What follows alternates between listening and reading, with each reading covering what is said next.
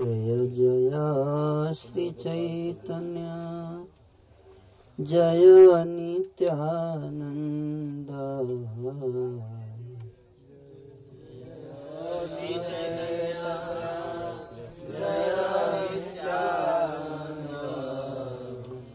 जय द्वैतचन्द्र जय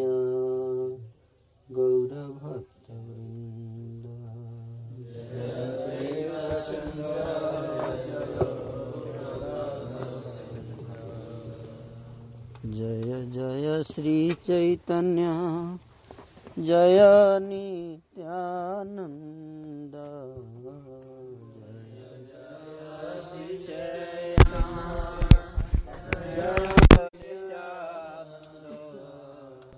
जय द्वैतचन्द्र जय गौरभक्तवृन्द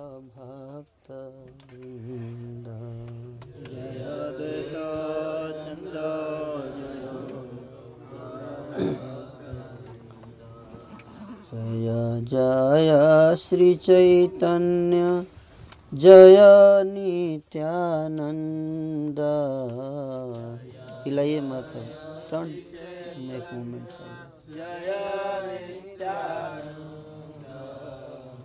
जय द्वैतचन्द्र जय गौरभक्तवृन्द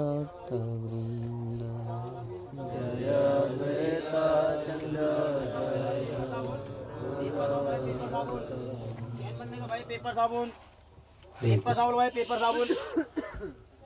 श्री चैतन्य महाप्रभु की जो चरित्र के ऊपर वृंदावन दास ठाकुर द्वारा लिखित चैतन्य भागवत ग्रंथ के अंत खंड का दूसरा अध्याय से पढ़ेंगे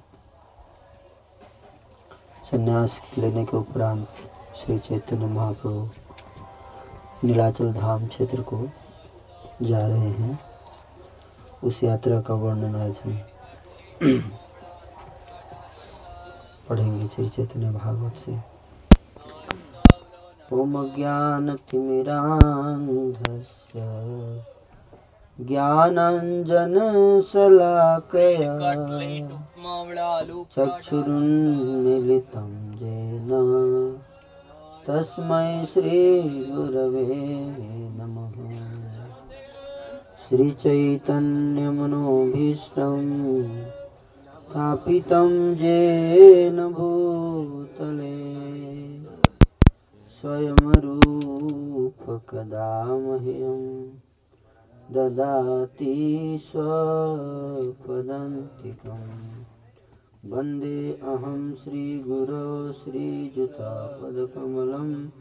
श्रीगुरुं वैष्णवांस श्रीरूपं साग्रजातं सह गणरघुनाथान्वितं तं सजीवम् साद्वैतं सावधूतं परिजनसहितं कृष्णचैतन्यदेवं श्रीराधाकृष्णपादान् सह गणललिता श्रीविशाखान्वितान् हे कृष्णकरुणा सिन्धु दीनबन्धु जगत्पते। गोपेश गोपिकान्त राधाकान्त तप्त काञ्चन गौराङ्गी राधे वृन्दावनेश्वरी वृषभानुसुते देवी प्रणमामि हरिप्रिये वाञ्छाकल्पतरुभ्यश्च कृपा सिन्धुभ्येव च पतितानां पावनेभ्यो वैष्णवेभ्यो नमो नमः। जय श्रीकृष्ण चैतन्य प्रभु नित्यानन्द श्री अद्वैत गदाधर श्रीवासादि गौरभक्तवृन्द हरे कृष्णा हरे कृष्णा कृष्ण कृष्ण हरे हरे हरे राम हरे राम राम राम हरे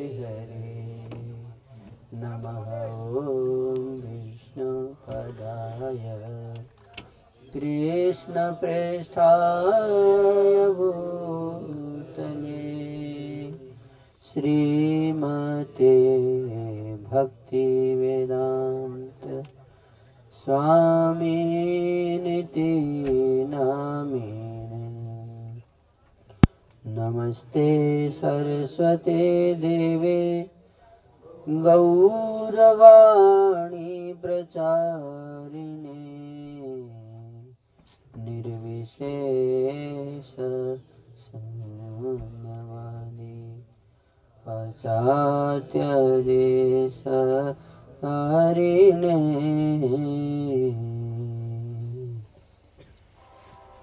जय जय गौरचन्द्र जय सर्वप्राण जय दुष्ट भयङ्कर जय शिष्टत्राण जय शेषरमाज भवेर ईश्वर। जय कृपा सिन्धु दीन बन्धुन्यासिवर भक्तगोष्ठी सहित गौराङ्ग जय जय। कृपा कर प्रभु जेन तोहे मन राय हेनमते श्री गौरा सुन्दर शान्ति पुरे। करिला अशेष रङ्ग अद्वैतेर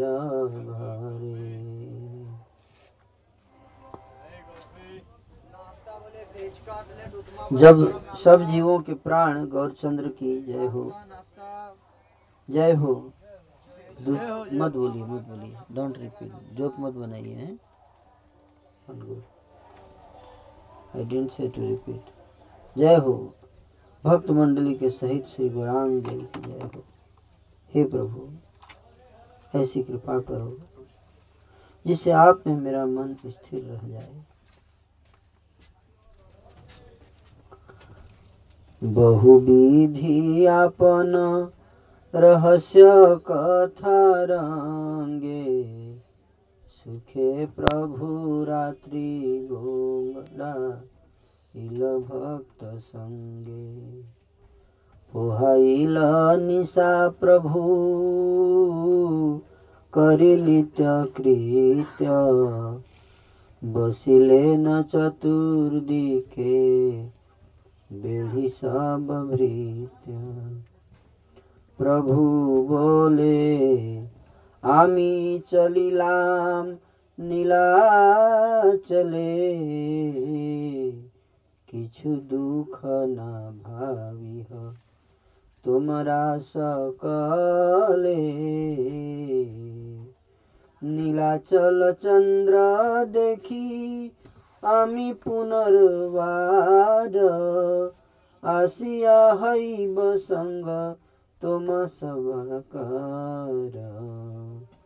सबे गिया सुखे गृह कीर्तन। कीर्तन जन्म जन्म তুমি सब আমার জীবন ভক্তগণে বলে প্রভু যে তোমার ইচ্ছা कर शक्ति तहा करिबारे पारे मीछा इस प्रकार श्री गौर सुंदर ने शांतिपुर में श्री अद्वैत आचार्य के घर पर अनेक प्रकार के आमोद प्रमोद किए। श्री गौरचंद्र ने अपने अनेक प्रकार की रहस्य कथाओं के रंग प्रसंग में भक्त वृंदों के साथ सुख से सब रात्रि व्यतीत की। रात्रि व्यतीत हो जाने के बाद प्रभु ने नृत्य, नित्य कृत्य किया। तथा सेवक गण उन्हें चारों ओर से घेर कर बैठ गए। प्रभु ने कहा, मैं नीलाचल को जाता हूँ। आप सब मन में कुछ दुख न माने। मैं नीलाचल चंद्र जगन्नाथ के दर्शन करके आप सबके साथ शीघ्र ही दोबारा आकर मिलूँगा। सब लोग अपने अपने घर जाकर सुख से कीर्तन करें। आप सभी मेरे जन्म जन्म के जीवन संगी हो। भक्त वृंद बोले, प्रभु, जो आपकी इच्छा है, उसको मिथ्या करने की सामर्थ्य किसकी है? तथापि, यह दुर्घट अनुपयुक्त समय है। इस समय उस राज्य में जाने का कोई मार्ग खुला नहीं है, मार्ग बंद है। तथापि हैया छे দুর্ঘট সময়ে সেরা যে যেখানে কেহ পথ নাহি বয়ে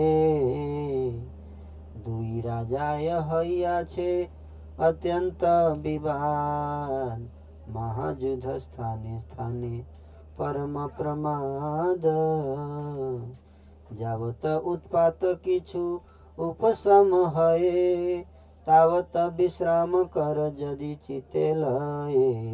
প্রভু বলে যে সে কেনে উৎপাত না হয়, অবশ্য চলিব আমি করিল নিশ্চয়। বুঝিলে না অদ্বৈত প্রভুর চিত বৃত, চলিবে না নীলা চলে, নহিলা নিবৃত। জোড় হাতে সত্য কথা लागिला कहिते के पारे तुमार पथ निरोध करीते, सर्व विघ्न किंकरे र किंकर तुमार तुमार करिते विघ्न शक्ति आछे कार। नखने करिया आछ चितनिला चले তখনে চলিবা প্রভু মহা কুতুহলে শুনিয়া দ্বৈত বাক্য প্রভু সুখী হইলা পরম সন্তোষ হরি বলিতে লাগিলা সেই ক্ষণে মহাপ্রভু মত্ত সিংহ গতি চলিলে ন শুভ করি নীলাচল প্রতি ধাইয়া চলিলা পাছে सर्व भक्त गण केहो नाही पारे संबरी बारे क्रंदन कथो दूरे गिया प्रभु श्री गौर सुंदर सभा प्रबोधे न बलि মধুর উত্তর চিতে কেহ কোনো কিছু না ভাবিহ ব্যথা তোম সভা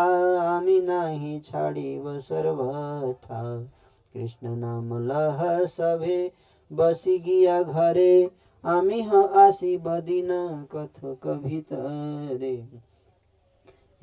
महाप्रभु सर्वैष्णवे रे प्रत्येके प्रत्येक धरि आलिङ्गन करे प्रभु रयन जभुनयन जले सर्व भक्त गण सिंचिल हैया अंग करे न क्रंदन हे मत नाना रूपे सभा प्रबोधिया चलिले न प्रभु दक्षिणाभिमुख हैया। तो दोनों राजाओं में अत्यंत विवाद हो रहा है, और इसी कारण जगह जगह पर महायुद्ध, वो बड़ा प्रमाद हो रहा है। यदि मन में ठीक जान पड़े तो प्रभु उत्पाद को उत्पात को शांत होने तक यही विश्राम करिए। प्रभु ने कहा, कैसा भी उत्पात क्यों न हो, मैं तो अवश्य जाऊँगा। यही निश्चय कर लिया है प्रभु की चित्त वृत्ति को अद्वैत समझ गए कि वे नीलाचल को अवश्य जाएँगे, निवृत्त नहीं होंगे। तो वे हाथ जोड़कर सत्य कथा कहने लगे कि आपका मार्ग रोकने की सामर्थ्य किसमें है? सब विघ्न तो आपके दासों के आज्ञाकारी दास हैं। आपके साथ विघ्न करने की किसकी सामर्थ्य है? जिस समय नीलाचल जाने का चित्त में विचार कर लिया है, प्रभु, उसी समय बड़े आनंद से चले। श्री अद्वैत जी के वाक्य सुनकर प्रभु प्रसन्न हुए और परम संतोष पूर्वक हरि हरि कहने लगे, उसी क्षण मतवाले सिंह की गति से महाप्रभु यात्रा आरंभ करके नीलाचल की ओर चल दिए। सब भक्तगण पीछे दौड़कर चल पड़े। कोई रोने को रो, कोई रोने को रोक नहीं पा रहा था। सब अधीर हो रहे थे। श्री गौर सुंदर प्रभु ने कुछ दूर जाकर मधुर वचन कहकर सबको प्रबोधन करके समझाया कि मन में कोई किसी प्रकार का व्यथा मत मानना। देखो मैं आपको कभी नहीं छोड़ूँगा। जाओ सब लोग घर में बैठकर कृष्ण नाम लो। मैं भी कुछ दिन के भीतर ही आ जाऊँगा, ऐसा कहकर महाप्रभु ने एक एक करके सब वैष्णवों को आलिंगन किया। प्रभु के नेत्र जल से, प्रभु के नेत्र जल से अंग सिंचित होकर सब भक्त वृंद क्रंदन करने लगे। इस प्रकार अनेक भांति से सबको समझाकर प्रभु ने दक्षिण की ओर गमन किया। सब भक्तगण प्रेम में रोते हुए क्षण क्षण में पृथ्वी पर गिरते और उठकर पुनः गिर पड़ते। जिस प्रकार गोपी वृंद श्री कृष्ण चंद्र के मथुरा जाने पर महाशोक समुद्र के जल में डूब गई थी। जिस प्रकार उन सब गोपियों का कांदिया गोपियों का जीवन रह गया, उसी प्रकार के विरह में भक्त वृंदों के प्राण भी रह आए। कादिया कादिया प्रेम सर्व भक्त गण। उठे न, पड़े न पृथ्वीते अनुक्षण। जे न गोपी गण कृष्ण मथुरा चलिले, डुबेले न महाशोक समुद्रेर जले। যে রূপে রহিল তাহা সবার জীবন, সেই মত বিরহে রহিলা ভক্তগণ। দৈবে সেই প্রভু, ভক্তগণ সেই সব। উপমাও সেই সে সেই সে অনুভব। जे करे न मने कृष्ण, इच्छाय से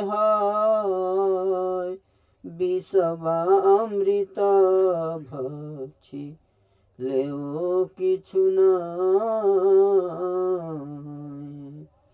जो कुछ श्री कृष्ण विचार करते हैं तो जीव किसी प्रकार से भक्तों का जीवन रह गया, और भक्त लोग विरह में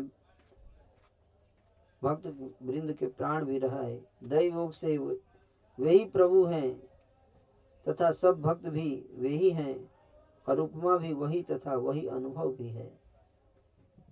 जो कुछ श्री कृष्ण विचार करते हैं, उनकी इच्छा से वही होता है। न विष खाने से कुछ होता है, और न अमृत पीने से ही। हम्म? श्री कृष्ण चंद्र जिसको चाहे जैसे रखें अथवा मारे, उनके अतिरिक्त और कोई कुछ नहीं कर सकता। इस प्रकार से गौरांग सुंदर अपनी इच्छा से नीलाचल चले आए। साथ में नित्यानंद गदाधर, मुकुंद, गोविंद, जगदानंद एवं ब्रह्मानंद थे। प्रभु ने मार्ग में सबकी परीक्षा ली। पूछे कि किसी के पास क्या पूंजी है?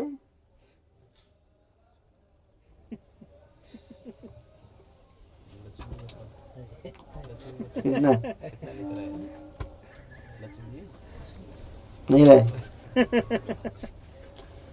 पूछे किसी के पास क्या पूंजी है?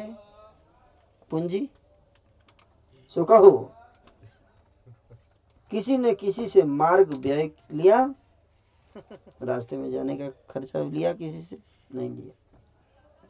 दिया हो तो निष्कपट भाव से मुझसे कह दो। कपट मत करो, निष्कपट भाव से कह दो। सबने कहा, प्रभु, आपकी आज्ञा के बिना किसी से द्रव्य लेने की किसकी सामर्थ्य है? सुनकर गौरचंद्र बड़े संतुष्ट हुए। कि किसी के पास पैसा नहीं है। बहुत इम्पोर्टेंट पॉइंट है। नीलाचल ध्यान जाने से पहले। अब देख लीजिए कितने लोग जाने के तैयार महाप्रभु के साथ। द्रव्य।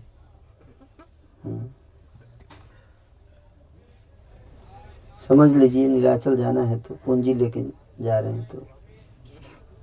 पूंजी। है, बहुत महत्वपूर्ण बात है, सोचने वाली। प्रभु ने कहा, सुनकर गौरचंद्र बड़े संतुष्ट हुए और तब वे उसी लक्ष्य को रखकर प्रिंसिपल सिद्धांत बताने लगे। प्रभु ने कहा, किसी से कुछ किसी से किसी ने कुछ नहीं लिया है, इससे मुझे बड़ा संतोष हुआ है। जिस दिन प्रारब्ध में जो भोजन करना लिखा है जिस दिन प्रारब्ध में जो भोजन करना लिखा है वह वन में भी उसी समय आकर अवश्य मिलता है। नीलाचल धाम जा रहे हैं ना? याद रखिए। जिस दिन जिसको आहार नहीं लिखा चाहे वह राजा का पुत्र ही क्यों न हो तो भी उसको उपवास ही करना पड़ेगा। समझ लीजिए नीलाचल धाम जा रहे हैं। बिना आज्ञा के भक्ष्य पदार्थ घर में रहते हुए भी नहीं खाए जा सकते। किसी से अकस्मात कलह हो जाती है। यदि कोई क्रोध करके कहे कि आज मैं अन्न नहीं खाऊँगा, इस प्रकार शपथ करके अपने मस्तक पर हाथ धरकर बैठ जाए। अथवा सारा भक्ष्य पदार्थ विद्यमान होने पर यदि अकस्मात देह में ज्वर का अधिष्ठान हो जाए तो ज्वर की पीड़ा से भोजन को मन कहाँ करता है? इसलिए ईश्वर की इच्छा ही भोजन मिलने में कारण है। कृष्ण चंद्र ने तीनों भुवनों में अन्न का सदा व्रत ले रखा है। सो ईश्वर की इच्छा से सब जगह मिलेगा। सब जगह मिलेगा। स्वयं ईश्वर गौरचंद्र ने सब मनुष्यों को यह शिक्षा दी। इस पर जिसका विश्वास होगा, वो सुख पाएगा। चाहे जिस प्रकार से भी कोई करोड़ों उपाय क्यों न करे, ईश्वर इच्छा से ही वह सफल होता है।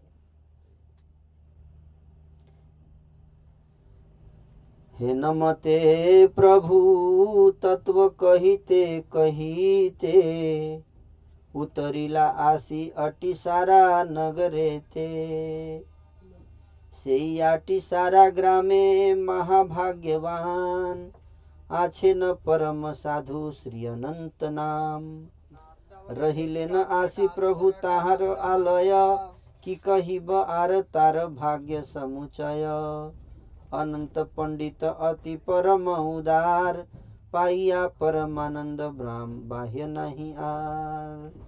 इस प्रकार प्रभु गौरचंद्र तत्व सिद्धांत कहते कहते आटिसारा नामक नगर में आप पहुँचे। तत्व बहुत ज़रूरी है कहते कहते जाना। तो तत्व को चर्चा करते करते जाना है, कि नहीं? ये बहुत ज़रूरी है। तो तत्व की चर्चा करते करते आटी सारा नामक गाँव नगर में आप पहुँचे। आटी सारा? आटी सारा। उस आटी सारा ग्राम में एक महाभाग्यवान श्री अनंत नाम के बड़े साधु रहा करते थे। प्रभु ने आकर उनके घर पर ठहर गए। अहो, उनके भाग्य की महिमा का क्या कहना? श्री अनंत पंडित अत्यंत उदार थे। उन्हें परम आनंद बस बाह्य ज्ञान जाता रहा।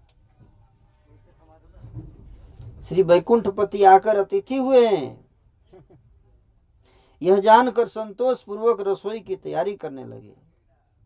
सब भक्तों के साथ प्रभु ने भिक्षा की और सन्यासियों की भिक्षा, धर्म की शिक्षा दी।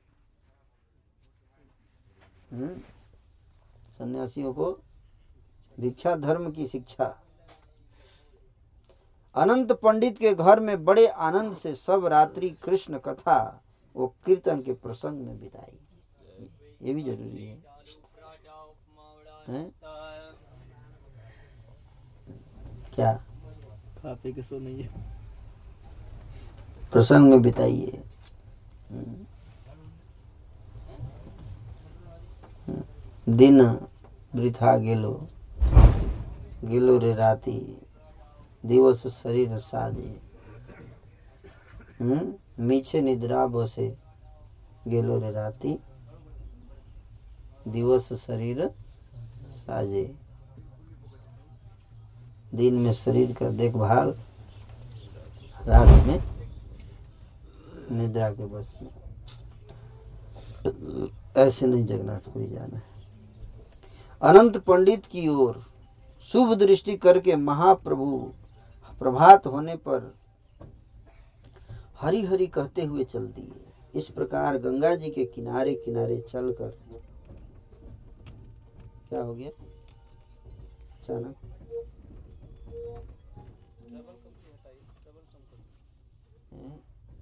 चेंज किए क्या?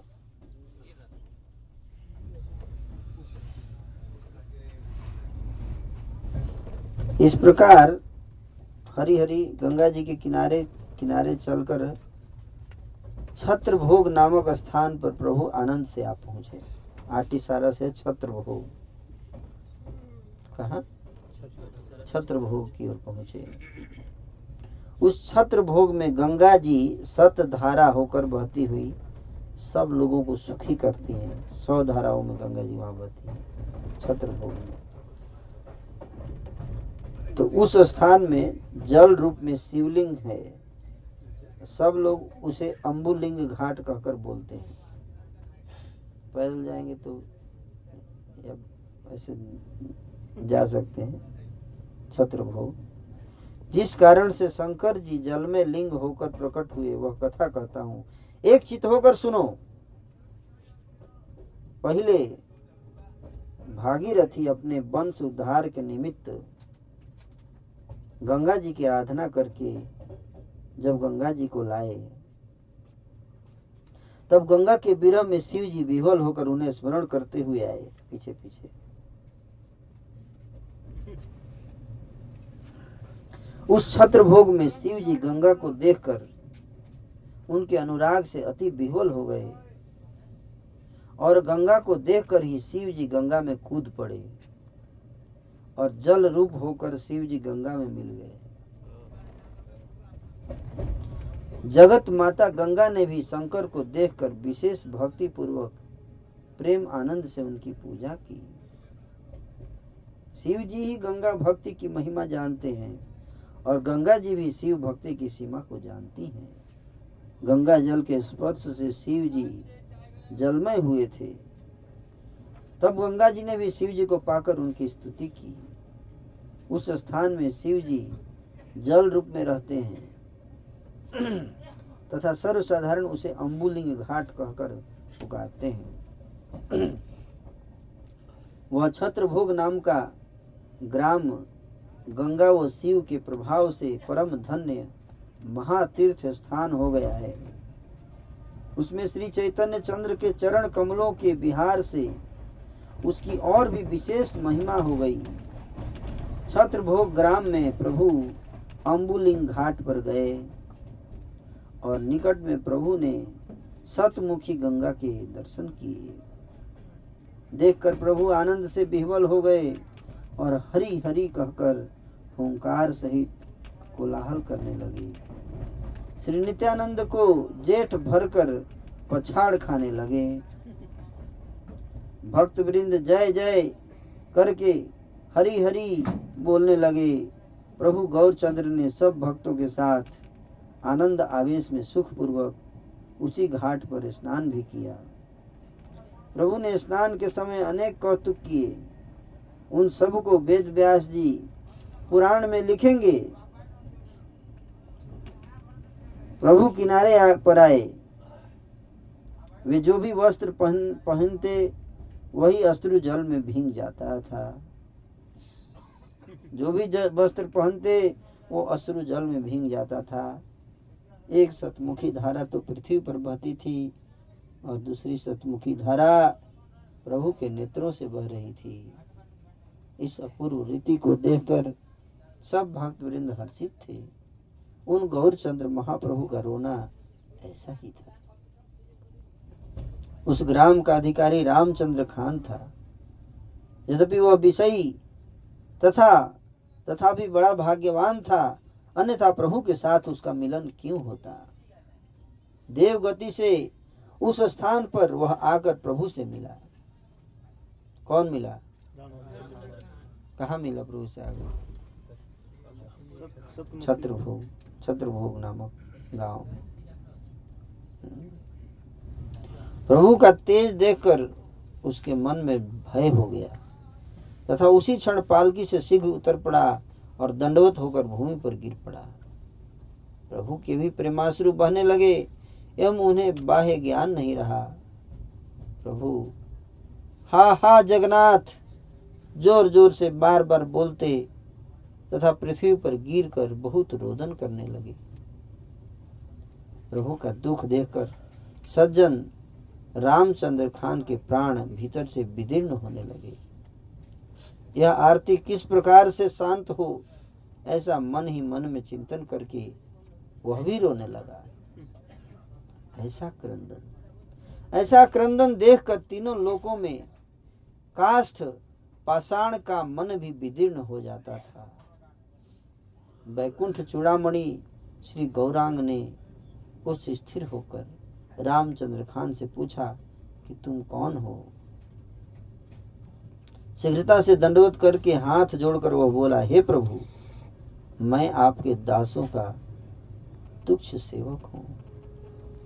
उसके पीछे सब लोग कहने लगे, प्रभु, ये दक्षिण राज्य के अधिकारी हैं। प्रभु ने कहा, तुम सब बड़े उत्तम अधिकारी हो। सो कहो, मैं नीलाचल को शीघ्रता से कैसे जा सकूँगा? है? ऐसा कहते ही उनकी आनंद धारा बहने लगी। नीलाचल बोलते ही, आनंद धारा बहने लगी। है? और हे नीलाचल चंद्र, हे नीलाचल चंद्र, हे नीलाचल चंद्र, ऐसा कहकर पृथ्वी प्रभु पृथ्वी पर गिर पड़े। रामचंद्र खान ने कहा, हे महाशय, सुनिए, जो आपकी आज्ञा वही निश्चय कर्तव्य है। हे प्रभु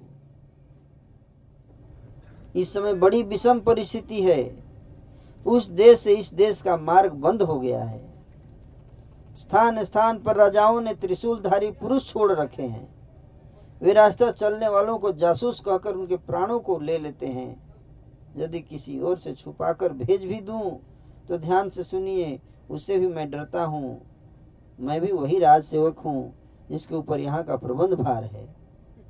यदि निकट में आप गए तो भविष्य में मेरी संशयात्मक स्थिति हो जाएगी।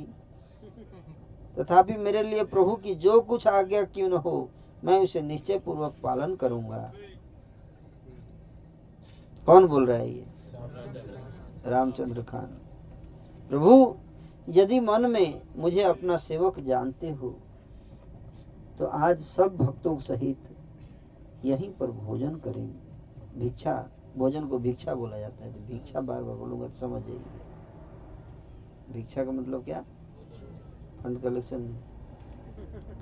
चाहे मेरे धन, प्राण व जाति ही क्यों न चली जाए तो भी मैं आज रात्रि में आपको अवश्य भेज दूँगा। किसी तरह से व्यवस्था निकाल दूँगा। वैकुंठनाथ श्री गौर उसकी बात सुनकर बड़े प्रसन्न हुए और हंसकर उस पर शुभ दृष्टिपात की। रामचंद्र खान के दृष्टि मात्र से वह भाव बंधन से सब बंधन नष्ट करके गौरहरि ब्राह्मण के आश्रम में ठहर गए। ब्राह्मण के घर में परम मंगल हुआ और सब सुकृतों का फल उसने प्रत्यक्ष पा लिया। अनेक यत्न करके भक्ति योग में मन को सुदृढ़ करके वह ब्राह्मण प्रभु के निमित्त रंधन करने लगा। उस भोजन में से प्रभु ने नाम मात्र को भोजन किया। कारण? कारण ये कि अपने प्रेमावेश से एक क्षण को भी उन्हें अवकाश नहीं था।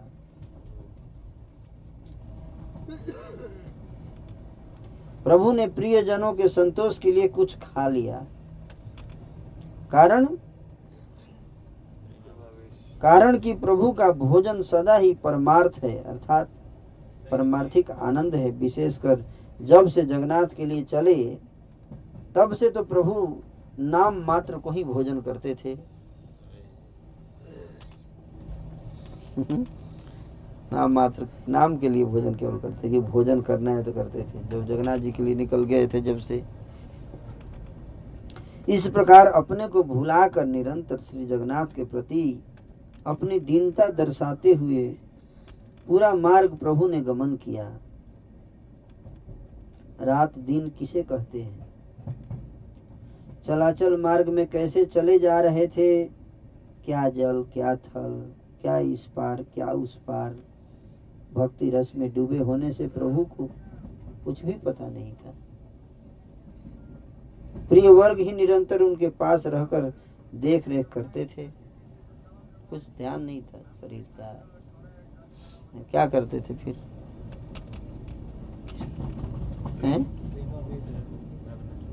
कृष्ण जगन्नाथ जी के विरह में उनका स्मरण था। एक ही ध्यान था, कृष्ण का ध्यान। है? कैसे जगन्नाथपुरी जाना है? हम्म? महाप्रभु, अपनी आचार्य प्रभु जीवन सिखाए हैं? हा हा ही नहीं कर रहे हा। हा ही ही हा हा ही। वो भी अच्छा है वो भी ज़रूरी है। जो आवेश महाप्रभु जी प्रकाश करते जो आवेश हम्म, जो आवेश महाप्रभु जी प्रकाश करते उसे वेद व्यास के अलावा और कौन कह सकता है? कोई नहीं कह सकता। ईश्वर के चरित्र को समझने की किसमें सामर्थ्य है? कृष्ण चंद्र कब किस रूप में विहार करते हैं? किसके प्रति प्रीति करते हैं? किसके लिए रोते हैं? इस मर्म को समझने में श्री नित्यानंद प्रभु ही समर्थ हैं। श्री बैकुंठनाथ अपने भक्ति रस में डूबकर अपनी लीला द्वारा अपने को ही नहीं पहचानते थे। आप ही स्वयं जगन्नाथ हैं। आप ही भावना करते हैं। और स्वयं ही दया करके लोगों को ग्रहण भी कराते हैं। यदि जीव के प्रति कृपा दृष्टि न करे तो ऐसा कौन है जो उन्हें जानने की अपनी सामर्थ्य रखे? नित्यानंद आदि सब प्रिय वर्गों के साथ गौरंग प्रभु भोजन करने बैठे। गौर हरि प्रभु बहुत थोड़ा अन्न ग्रहण करके हुंकार करते हुए उठ खड़े हुए। थोड़ा सा अन्न ग्रहण की और हुंकार की और उठ खड़े हो गए।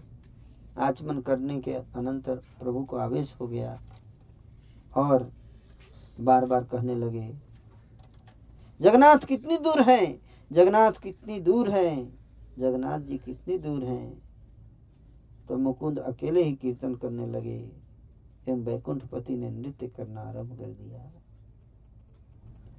ओहो बैकुंठ बिलासी गौर हरि नाच रहे हैं। ऐसा सभी पुण्यमान छत्र भोग वासियों ने देखा। अश्रु, कंप, हुंकार, पुलक, स्तंभ, प्रस्वेद आदि विकारों के मर्म को कौन जाने कि कितने हो रहे थे? अहो अद्भुत नेत्रों से कैसी अपूर्व प्रेम की धारा बह रही थी। मानो भादो का महीने में गंगा जी उफान आई हो। घूम कर नृत्य करते समय नेत्रों से जो जल छूट रहा था उसी से तो सब लोगों का स्नान हो गया। इसी कारण से ही इन्हें प्रेम अवतार कहा कहते हैं। प्रेम अवतार श्री चैतन्य महाप्रभु की जय। और यह शक्ति श्री चैतन्य चंद्र के सिवाय और किसी अवतार में नहीं है। इस प्रकार तीन प्रहर रात बीतने पर श्री गौर सुंदर कुछ स्थिर हुए। परंतु सब उपस्थित मनुष्यों को ऐसा लगा, मानो क्षण मात्र ही बीता है। श्री चैतन्य देव की कृपा से सबका निस्तार हो गया। उसी समय पर रामचंद्र खान ने कहा, प्रभु, घाट पर नौका आ गई है। तो श्री गौर सुंदर प्रभु हरि हरि कहते हुए उठकर नौका पर जा बैठे। प्रभु ने शुभ दृष्टिपात करके सब लोगों को अपने घर जाने को विदा दी और स्वयं निज धाम नीलाचल को चल दिए। श्री गौर सुंदर आज्ञा से श्री मुकुंद महाशय श्री कृष्ण की नौका विजय लीला गान करने लगे। मूर्ख नाविकों ने कहा, समझ गए, आज प्राण नहीं रहेंगे। क्योंकि किनारे पर जाए तो बाघ लेकर भाग जाएगा, और जल में कूदे तो कहीं मगर खा जाएगा। इस पानी में हर समय डाकू फिरते हैं। यदि मिल गए तो धन और प्राण दोनों का नाश कर देते हैं। इसलिए हे गोसाई, जब तक उड़िया देश में पहुँच जाएँ, तब तक चुपे रहिएगा।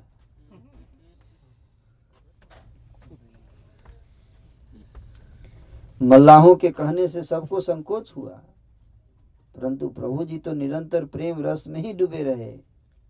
तुरंत उठकर प्रभु हुंकार करते हुए सबसे बोले क्यों किसी का डर करते हो? क्या यह नहीं देखते कि वैष्णव जनों के सम्मुख विघ्न हरण करने को सुदर्शन चक्र निरंतर घूमता रहता है? कुछ चिंता नहीं। कृष्ण नाम संकीर्तन करो। तुम लोग क्या नहीं देखते? यह सुदर्शन चक्र फिर रहा है। भक्त वृंद प्रभु के वाक्य को सुनकर सब ही आनंद से कीर्तन करने लगे। व्यपदेश छल करके महाप्रभु सबसे कहने लगे कि सुदर्शन चक्र तो निरंतर भक्तों की रक्षा करता है। जो पापी वैष्णवों की हिंसा करते हैं, वे सुदर्शन चक्र की अग्नि में दग्ध होकर मरते हैं। श्री विष्णु के सुदर्शन चक्र के रक्षक रहते हुए किसकी सामर्थ्य है? जो भक्तों का लंघन व हिंसा करे। श्री गौरचंद्र की ऐसी गुप्त कथाएँ हैं, जिन पर उनकी कृपा है, वे ही उन्हें ठीक से समझते हैं। इस प्रकार महाप्रभु संकीर्तन रस में आविष्ट हुए और श्री उत्कल देश में आ पहुँचे। नौका मंत्रेश्वर नदी के श्री प्रयाग घाट पर जाकर लगी। कहा पर? मंत्रेश्वर नदी याद रखिएगा प्रयाग घाट छत्रभोग से मंत्रेश्वर मंत्रेश्वर नदी में पहुँच गए प्रयाग घाट पर। हम्म। और महाप्रभु जी नौका से तट पर उतर गए। श्री गौरचंद्र ने उत्कल देश में प्रवेश किया। इस कथा को जो सुनेंगे वे प्रेम रस में डूब जाएँगे।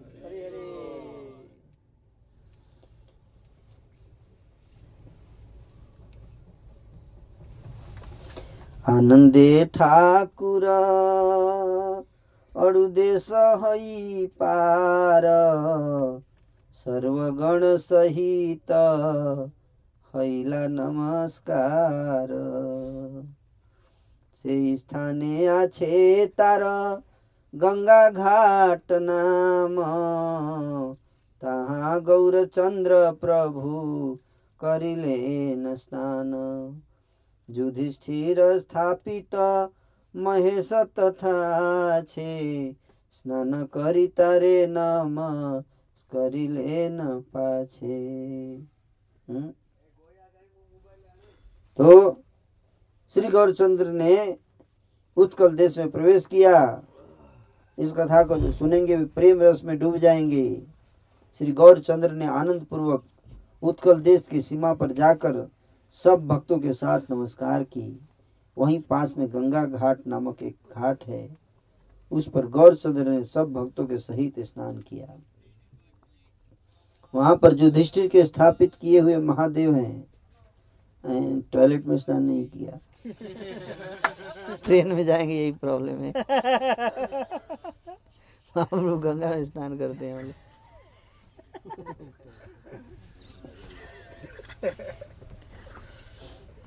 वहाँ पर युधिष्ठिर के द्वारा स्थापित किए हुए महादेव हैं। सबने स्नान करके उन्हें नमस्कार किया। हम्म? उत्कल देश में प्रवेश करते हुए श्री गौरचंद्र भक्तों सहित बड़े आनंदित हुए। गौरांग प्रभु एक मंदिर में सबको बैठाकर स्वयं भिक्षा करने के लिए गए। प्रभु जिसके घर जाकर उपस्थित होते थे, खुद जाते थे नहीं कि खुद बैठ गए और भक्तों को भेज दिए। भक्तों को बिठा दिए मंदिर में, खुद गए भिक्षा करने। प्रभु जिसके घर जाकर उपस्थित होते थे, वहाँ आपके उसी विग्रह को देखकर किसको मोह नहीं होता था। श्री गौर सुंदर प्रभु अंचल फैलाते और सब लोग शीघ्र ही चावल लाकर डाल देते थे। जिसके घर में जो भी उत्कृष्ट भक्ष्य द्रव्य होता था सब ही प्रसन्न होकर उसे लाकर प्रभु को दे देते थे। कितना अच्छा तरीका है कोई मंदिर से फंड इशू कराने की ज़रूरत नहीं पड़ेगी। है ना? दिस इज़ यात्रा जिस लक्ष्मी का नाम जगत की अन्नपूर्णा है जिस लक्ष्मी का नाम जगत की अन्नपूर्णा है, वह लक्ष्मी जिनके चरण कमलों में स्थान मांगती है, ऐसे प्रभु घर घर में सन्यासी रूप से भिक्षा के बहाने जाकर जीवों को धन्य कर रहे थे। तत्व तो हो गया ये। ये क्या हो गया? तत्व तो हो गया। क्यों? वैकुंठपति, लक्ष्मीपति क्यों जा रहे हैं भिक्षा मांगने? क्यों जा रहे प्रचार के लिए जा रहे हो क्यों जा रहे प्रचार। इसलिए प्रभुपा जी ने प्रचार ही सार है। भिक्षा करके प्रभु प्रसन्न मन से जहाँ भक्त वृंद बैठे थे वहाँ पर वापस लौट आए। भक्ष्य द्रव्य देखकर सब हंसने लगे और सब ही बोले प्रभु पोषण करने में समर्थ हैं। मतलब एक्सपर्ट है। पोषण करने में। पोषण मतलब डिवोटी केयर डिवोटी केयर करने में एक्सपर्ट है चैतन्य महाप्रभु। देखिए खुद जाकर कलेक्ट करके ला रहे हैं कि नहीं? कलेक्शन तो भक्त लोग आराम से बैठे हुए हैं। खुश हैं, हंस रहे हैं। देखिए प्रभु, इतना केयर करते हैं हम लोग। प्रसन्न होकर संतुष्ट मन से जगदानंद ने रसोई की। तब सबके साथ प्रभु ने भोजन किया। सब रात्रि उस ग्राम में संकीर्तन करके प्रातः काल महाप्रभु ने वहाँ से गमन किया। जगदानंद पंडित ने भोजन बनाया है कि नहीं? आप भोजन बना रहे तो घर वाले रोने लगे। यहाँ देखिए जगदानंद पंडित स्वयं लक्ष्मी देवी है। भोजन पका रही है कि नहीं? ये बता रहा हूँ? ना हैं? कितना आनंद है इस जीवन में। ये जीवन होना चाहिए हमारा।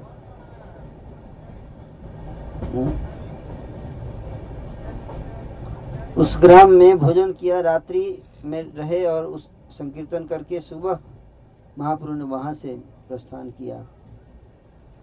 कुछ थोड़ी दूर जाने पर दुराचारी दानियों ने रोक लिए और जाने नहीं दिया। दुराचारी दानी। मतलब टैक्स कलेक्टर्स रास्ते में टैक्स कलेक्टर कलेक्शन करने वाले रोक दिए। वे दान चाहते थे। प्रभु का तेज देखकर वे विस्मित हुए और जिज्ञासा की कि तुम्हारे साथ कितने लोग हैं? प्रभु ने कहा जगत में मेरा कोई नहीं है और मैं भी किसी का नहीं हूँ। यह निश्चय कहता हूँ मैं एक ही हूँ, सदा से मेरा दूसरा नहीं है। इस प्रकार कहते कहते नेत्रों से अश्रुधारा बहने लगी। अश्रुधारा क्यों बहने लगी? भगवान ही जानते हैं। दानी ने कहा, प्रभु, तुम शुभ गमन करो और इन सबको तो मैं दान मिलने पर ही छोड़ूँगा। तो उनको बोले, आप जाइए, लेकिन इन लोगों को नहीं जाने दूँगा इनको दान लेकर ही छोड़ूँगा। गोविंद गोविंद गोविंद, कहकर प्रभु ने गमन किया और सबको छोड़कर कुछ दूर पर जा बैठे। सबको छोड़कर प्रभु ने गमन किया। इसे भक्त वृंद को हर्ष भी हुआ और विषाद भी हुआ। प्रभु के अति निरपेक्ष खेल को देखकर परस्पर सब भक्त वृंद हंसने लगे। मतलब मैं किसी से अटैच नहीं हूँ। चैतन्य महाप्रभु ये दिखाना चाह रहे थे कि I am not attach to anyone मैं मेंटेन भी करता हूँ, लेकिन साथ ही साथ डिटैच भी रहता हूँ। दोनों समझने की प्रयास कीजिए, तब तो चले गए, छोड़कर चले गए। है ना? बचाए नहीं। बचाए नहीं। नहीं, मैं मैं जाऊँगा, इनके बिना नहीं जाऊँगा। इनके साथ भी जाऊँगा। आगे निकल के जाके बैठ गए। भक्त लोग भी कंप्लेन नहीं की देखिए क्या मतलब केयर करते नहीं है। मतलब खुद निकल गए, हमें छोड़ दिए। तो भक्त लोग भी हंस रहे हैं कि भाई, महाप्रभु ने ऐसा किया तो कुछ तत्व तो होगा उसके पीछे। है कि नहीं? उसको समझ रहे हैं। भक्त लोग समझ रहे हैं। महाप्रभु के भाव को समझ रहे हैं। पर हम नहीं समझ रहे हाय, कहीं प्रभु सबको छोड़कर चले न जाएँ। इसी विषाद ने सबके मन पकड़ लिए। सबको समझाकर श्री नित्यानंद जी ने कहा, अरे चिंता मत करो, हम सबको छोड़कर गोसाई गौरचंद्र नहीं जाएँगे। दानी ने कहा, तुम लोग तो सन्यासी के कोई नहीं हो। इसलिए मेरा, तुम लोग तो सन्यासी के कोई नहीं हो। मतलब उसके आदमी नहीं हो। तो जो मेरा जो उचित दान है दे दो। सब पार्षदों को छोड़कर प्रभु कुछ दूर पर नीचा मस्तक करके बैठकर रोने लगे। रोना सुनकर, ऐसा रोए कि रोना सुनकर काष्ठ और पसाण आदि भी पिघल जाते थे। इस प्रकार अद्भुत रोना देखकर दानी मन ही मन सोचने लगा, यह पुरुष कभी मनुष्य नहीं हो सकता। भला मनुष्य के नेत्रों से क्या इतना जल हो सकता है? दानी ने प्रणाम करके सबसे पूछा, तुम कौन हो? किसके लोग वो साथी हो? समझा कर तो कहो। सबने कहा, यही हम सबके ठाकुर हैं। इनका श्री कृष्ण चैतन्य नाम तुमने तो सुना ही होगा। हम सब हम सब उन्हीं के दास हैं, तथा वे मेरे, हमारे सर्वस्व हैं। ऐसा कहते हुए सबके नेत्रों से जल गिरने लगा। सबके प्रेम को देखकर दानी मुग्ध हो गया। तथा उसके भी दोनों नेत्रों से जल की धारा बहने लगी। हरि उसने गिरते पड़ते गिरते पड़ते प्रभु के चरणों में दंडवत होकर विनय पूर्वक कहा हम्म, कोटि कोटि जन्मे जात आछिल मंगल। तुमा देखिया जी पूर्ण है ल सकल। अपराध क्षमाुणा सागर। चल नीला चल गिया देख्वर करोड़ों जन्म के जितने शुभ कर्म थे, आज आपके दर्शन करके सब पूर्ण हो गए। हे करुणा सागर, अपराध क्षमा करो। जाइए, शीघ्र नीलाचल चंद्र के दर्शन कीजिए। प्रभु ने दाने के प्रति शुभ दृष्टिपात किया और जीवों के स्वामी हरि हरि कहकर चल दिए। दुराचारी, वैष्णव निंदक, असुर भी द्रवीभूत हो जाते हैं। केवल जो अत्यंत दुष्कृति पापी है, वे ही नहीं मानते। इस प्रकार श्री वैकुंठनाथ सबके ऊपर शुभ दृष्टिपात करते हुए नीलाचल आ पहुँचे। अपने प्रेमानंद में प्रभु को मार्ग भी नहीं जान पड़ता था, क्योंकि प्रेम रस पान में दिन रात्रि वे विशेष बिहवल रहते थे। इस प्रकार महाप्रभु चलकर कुछ दिन में सुवर्ण रेखा रेखा नदी के तट पर पहुँचे। पैदल आए स्वर्ण रेखा नदी उसके किनारे पर आ गए महाप्रभु। सुवर्ण रेखा के परम निर्मल जल में श्री प्रभु एवं सब वैष्णव ने स्नान किया। जहाँ भी नदी मिलेगा, वहाँ स्नान कंपलसरी है। ऑप्शनल नहीं है ये। महाप्रभु भी स्नान कर, भक्त भी है नहीं कि भक्त बैठ जाते हैं साइड में। माला कर रहे हैं, नहीं, साथ में स्नान करना है। कल्चर सीखिए, कल्चर। महाप्रभु स्नान कर रहे हैं, वैष्णव स्नान कर रहे हैं, सब लोग साथ में। स्नान से स्वर्ण रेखा नदी को धन्य करके नरों में श्रेष्ठ गौर सुंदर आगे चल दिए। श्री नित्यानंद चंद्र तो बहुत पीछे थे। उनके साथ केवल श्री जगदानंद जी रह गए थे। कुछ दूर जाकर श्री गौरचंद्र बैठ गए और श्री नित्यानंद स्वरूप की बाट देखने लगे। श्री नित्यानंद राय तो श्री चैतन्य के प्रेमावेश में मत हो रहे थे और बिहोलो जैसा उनका आचरण हो रहा था। कभी हुंकार करते तो कभी रोदन करते और क्षण में ज़ोर से हँसते तो कभी गर्जन करते थे। क्षण में ही नदी में तैरने लगते तो दूसरे ही क्षण में सब अंग में अपार धूली फेंक लेते। क्षण में ही प्रेम रस में पछाड़े खाते तो सब लोग ऐसा समझते कि अंग चूर चूर हो गए होंगे। कभी किसी क्षण में अपने आप ही जब नृत्य करते तो उस समय पृथ्वी डगमगाने लगती।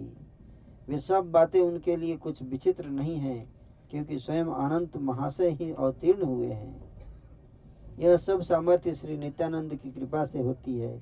क्योंकि श्री गौरचंद्र उनके हृदय में निरंतर स्थिर रहते हैं।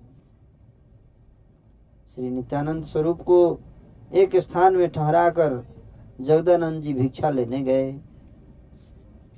और गौरचंद्र के दंड को श्री जगदानंद साथ में, अपने हाथ में लिए रहते थे। उस दंड को देखकर नित्यानंद स्वरूप नित्यानंद स्वरूप से कहने लगे, गौरचंद्र के दंड को मन देकर सावधानी से रखिएगा। मैं भिक्षा करके कुछ देर में आऊँगा। जैसे तैसे नित्यानंद दंड को हाथ में लेकर बिहोल मन से उसी स्थान में बैठ गए। नित्यानंद राय को दंड को हाथ में लेकर हंसे और उससे हँसी में कहने लगे, अरे दंड, जिसमें अपने हृदय में, जिसे मैं अपने हृदय में वहन करता हूँ, वह तुझे धारण करे। हैं? तुझे लिए फिरे। ये उचित नहीं है। इस प्रकार कहकर परम प्रचंड बलराम नित्यानंद ने दंड को तोड़कर तीन टुकड़े करके फेंक दिए। ईश्वर की इच्छा केवल ईश्वर ही जानते हैं कि दंड को क्यों तोड़ दिया? अन्य पुरुष कैसे जानेंगे? श्री गौर चंद्र चंद्र के मन की बात नित्यानंद जी जानते हैं और नित्यानंद के अंदर की श्री गौर सुंदर जानते हैं। त्रेता युग में तत्व सुनिए। त्रेता युग में जिस प्रकार श्री राम और लक्ष्मण दोनों भाई एक दूसरे की अंतरंग बातें प्रत्येक क्षण जानते थे, उसी प्रकार भक्ति का ज्ञान कराने के लिए ही एक तत्व दो रूपों में प्रकाशित हुआ है। श्री नित्यानंद जी के द्वारा ही लोग श्री गौरचंद्र को भली प्रकार जान सकते हैं। भला ऐसा कौन बलवान है जो श्री बलराम के अतिरिक्त श्री चैतन्य के दंड को तोड़ सके? श्री गौर सुंदर सबको छल से समझाते हैं कि जो मर्म जान लेंगे, वे ही मनुष्य सुख से तरेंगे। नित्यानंदनी टीका। श्रीमन महाप्रभु ने सन्यास ग्रहण करने के बाद एक त्रिदंड भी हाथ में धारण किया। जैसे सन्यास की परंपरा है, नीलाचल जाते समय श्री महाप्रभु तो प्रेमावेश थे, अतः श्री अतः श्री जगदानंद ने उसे संभाल कर रखा था। वे जब भिक्षा के लिए ग्राम में गए तो उस दंड को श्री नित्यानंद जी के हाथ में दे दिया कि आप इसे संभाल कर रखें।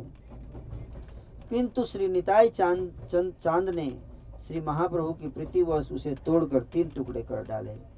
वस्तुतः श्री महाप्रभु की इच्छा से श्री निताई चाँद ने उसे तोड़ डाला। यदि महाप्रभु का अभिप्रेत न होता तो निताई चाँद कभी ऐसा साहस ही न करते। मायाबद्ध संसारी जीव, देह, मन व वाणी द्वारा इंद्रियों का सुख भोग करते हैं। मन में सुख भोग की वासना उत्पन्न होती है। वाणी द्वारा उसकी अभिव्यक्ति होती है और देह द्वारा उस सुख का भोग किया जाता है। संन्यास ग्रहण करने पर सन्यासी के लिए इंद्रिय सुख भोग के सहायक इन तीनों पर संयम करना आवश्यक होता है। हुँ? मन, वाणी और देह। तीनों पे संयम। संन्यास ग्रहण करने पर। तत्व सुनिए ध्यान से तत्व सुनना चाहिए, है कि नहीं? क्यों डंडा तोड़ दिया? तीन पार्ट में तोड़ा कह रहे हैं कि सन्यास ग्रहण करने पर सन्यासी के लिए इंद्रिय सुख, भोग के सहायक इन तीनों पर संयम रखना आवश्यक होता है। देह, मन एवं वाणी इन तीनों पर शासन का प्रतीक है। सन्यासियों का त्रिदंड। सन्यासियों के हाथ में जो त्रिदंड होता है वो देह मन और वाणी तीनों पर संयम संयम प्राप्त होने का एक प्रतीक है ये शासन। तीनों पर शासन करना आना चाहिए। हाँ, तब दंडा पकड़िए। किंतु श्री महाप्रभु तो स्वयं भगवान मायातीत हैं। उनमें न देह मन वाणी का उद्वेग है न उन्हें उन पर संयम की ज़रूरत। फिर उनका सन्यास भी है। उनकी एक स्वरूपा नुबंधिनी लीला, अतः उस त्रिदंड की नितांत अनावश्यकता जानकर सिंताई चाँद ने उसे तीन खंड करके तोड़ डाला। भाई, ये उसके लिए है ना, जिसका मन में वाणी में संयम रखना है, महाप्रभु के लिए तो ज़रूरी नहीं है। इसलिए नित्यानंद ने तोड़ दिया। दंड को तोड़कर श्री नित्यानंद वहाँ जाकर बैठ गए। तो कुछ देर पीछे जगदानंद आकर उनसे मिले। जगदानंद दंड टूटा हुआ देखकर बड़े विस्मित हुए तथा मन में बड़े चिंतित हुए। पूछने लगे, दंड किसने तोड़ा है? नित्यानंद बोले, जो दंड धारण करते थे?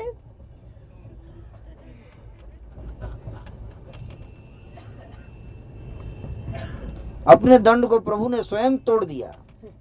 क्या कोई अन्य जन को दंड को तोड़ सकता है? हैं? ऐसा सुनकर विप्र जगदानंद ने कुछ प्रत्युत्तर नहीं दिया। टूटे दंड को ही लेकर शीघ्र ही वहाँ से चल दिए। जहाँ श्री गौर सुंदर विराजमान थे, वहाँ प्रभु के सामने लाकर टूटा हुआ दंड फेंक दिया। प्रभु ने कहा, कहिए, दंड कैसे तोड़ दिया? क्या मार्ग में किसी के साथ कलह हो गया? जगदानंद जी ने सब कह, सुनाया कि अति बेवल नित्यानंद जी ने दंड तोड़ डाला है। श्री प्रभु गौर चंद्र नित्यानंद जी से पूछा, आपने किस लिए दंड तोड़ दिया? कहिए तो। श्री नित्यानंद जी ने कहा, प्रभु, मैंने तो बाँस मात्र तोड़ा है। यदि क्षमा नहीं कर सकते तो जो चाहो मुझे दंड दे दो। श्री गौरचंद्र ने कहा जो सब देवों का अधिष्ठान है, वह तुम्हारे मन में क्या बाँस मात्र ही है? हैं? श्री गौर सुंदर की लीला को कौन समझ सकता है? जो मन में एक प्रकार का खेल करते हैं और मुख से अन्य खेल प्रकाशित करते हैं। इसलिए जो ऐसा कहते हैं कि हम श्री कृष्ण के हृदय को समझते हैं, वे मूर्ख ही तो हैं। इसे नीचे जानो जिसे हृदय में मारने का भी विचार करते हैं, उनको भी सामने देखकर प्रभु बहुत प्रीति करते हैं। जो भक्तजन उन्हें प्राणों से भी प्रिय हैं, उनको भी देखकर निरपेक्ष मन से व्यवहार करते देखते हैं। इस प्रकार प्रभु की सभी लीलाएँ अचिंत्य व अगम्य हैं। उनके अनुग्रह से, उनके कृपा पात्र ही उन्हें समझते हैं। प्रभु ने ही तो दंड तोड़ने की इच्छा की। और अंत में अपने आप ही क्रोध भी दिखाने लगे। प्रभु ने कहा, केवल दंड मात्र ही मेरे संग में था, सो आज श्री कृष्ण की इच्छा से वह भी भंग हो गया। इसलिए अब किसी से मेरा संग नहीं होगा। ये तो तुम आगे चलो अथवा मैं आगे जाऊँगा। या तो तुम लोग आगे जाओ तो मैं आगे जाऊँगा, साथ नहीं। आज्ञा होने पर दोबारा बोलने की किसकी सामर्थ्य है? सुनकर सभी बड़े चिंतित हुए। श्री मुकुंद ने कहा, तब तो आप आगे चलो, क्योंकि हम सबको पीछे कुछ काम भी है। अच्छा कहकर लक्ष्य करने में दुष्कर मत सिंह के तुल्य गति से श्री गौर सुंदर आगे चल दिए। एक मुहूर्त में ही गौरचंद्र जलेश्वर ग्राम में पहुंचकर सीधे जलेश्वर नामक शिव जी के मंदिर तक चले गए। अब जलेश्वर गाँव में आ गए। गाँव का नाम जलेश्वर। वहाँ पे शिव जी का मंदिर है। शिव जी के मंदिर में शिव जी के मंदिर में जाना चाहिए भक्तों को। नहीं शिव जी का मंदिर है इधर नहीं जाऊँगा मैं।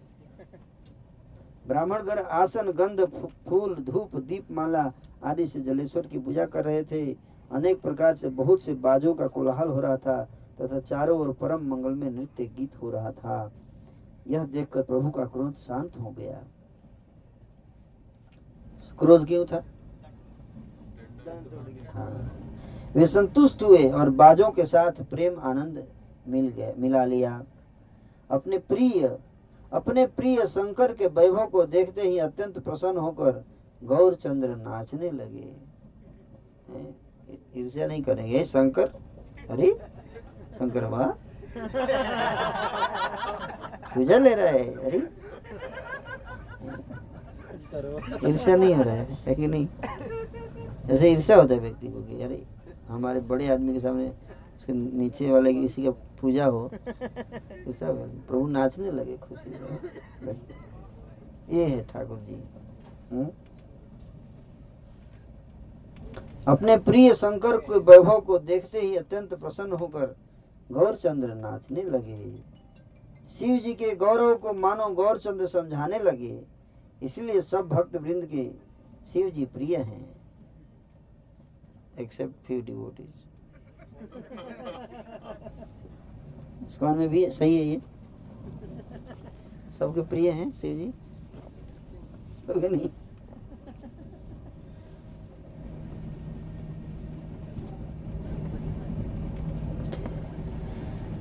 चैतन्य मार्ग को न मानकर जो वैष्णव कहते हैं और शिव जी की अमान्यता करते हैं, उनका सब पूजा पाठ व्यर्थ है।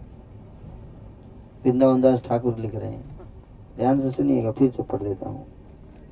चैतन्य मार्ग को न मानकर जो वैष्णव कहलाते हैं और शिव जी की अमान्यता करते हैं, उनका सब पूजा पाठ व्यर्थ है। इसलिए विलेज में सावधान रहिए। जगत प्राण देखकर, जगत प्राण देखकर सब शिव भक्त विस्मित हुए। और सभी कहने लगे कि शिव जी तो प्रत्यक्ष हुए हैं क्या? शिव जी प्रत्यक्ष हुए हैं क्या? मतलब प्रकट हो गए क्या शिव जी? उनको लगा कि शिव जी आ गए। आनंद से सब ही और अधिक गीत और बाजन बजाने लगे। प्रभु नाच रहे थे, जिन्हें आधे तिल मात्र भी बाह्य ज्ञान नहीं था। कुछ क्षणों में भक्तगण भी आकर मिले और आते ही मुकुंद आदि गान करने लगे।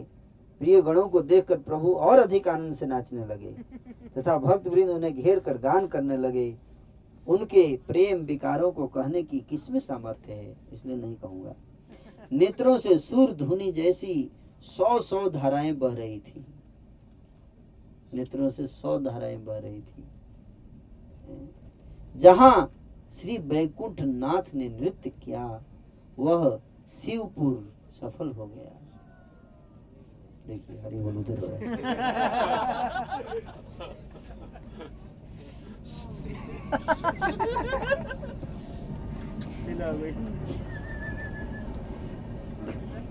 कुछ क्षणों में श्री गौर प्रभु, परमानंद प्रकाश करके स्थिर हुए और प्रिय गोष्ठी को लेकर आनंदित हुए। सबको प्रेम पूर्वक आलिंगन किया है, जिससे सभी निर्भय होकर परमानंदित हुए। तो क्रोध का थोड़ी देर तक रहा था। जब तक कि जाके नाचने नहीं लगे। नाचने के बाद खत्म हो गया। श्री गौर प्रभु ने नित्यानंद जी को देखकर बाहों में भर लिया और कुतूहल पूर्वक उनसे कुछ कहने लगे कहा तो यह बात थी कि तुम मुझे संभालोगे? जिसमें मेरे सन्यास की रक्षा होगी, और अब तुम उल्टा मुझे पागल और बनाना चाहते हो। यदि ऐसा फिर करोगे तो मेरा जीवन नहीं रहेगा।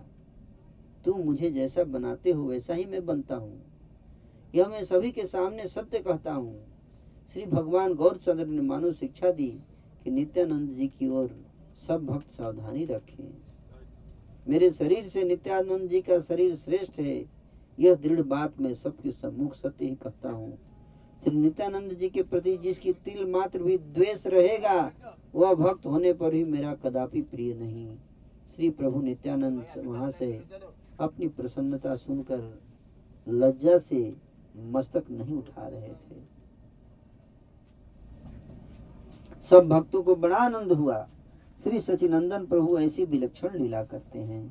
इस भांति उस रात्रि जलेश्वर में रहकर प्रातः काल में सब भक्तों को साथ लेकर महाप्रभु चल दिए।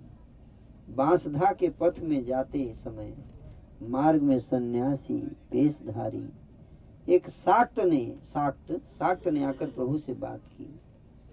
बांसधा नामक जगह, बांसधा। बांसधा नामक जगह पर एक स्मार्त सन्यासी भेष में आया और महाप्रभु से बात करने लगा। यह साक्त है, यह साक्त है, ऐसा प्रभु ने अपने मन में जान लिया। तो भी तो भी मधुर वचनों से उसे संभाषण करने लगे। गौरचंद्र बोले, कहो, तुम सब कहाँ रहते हो? हे बंधु, तुम्हें आज बहुत दिन बाद देखा है। प्रभु की माया से साक्त मोहित होकर अपने समस्त गुप्त भेद को कहने लगा। जिन जिन प्रांतों में जो जो शाक्त रहते थे एक एक करके सबको बतलाया। जिसे सुनकर प्रभु हंसे।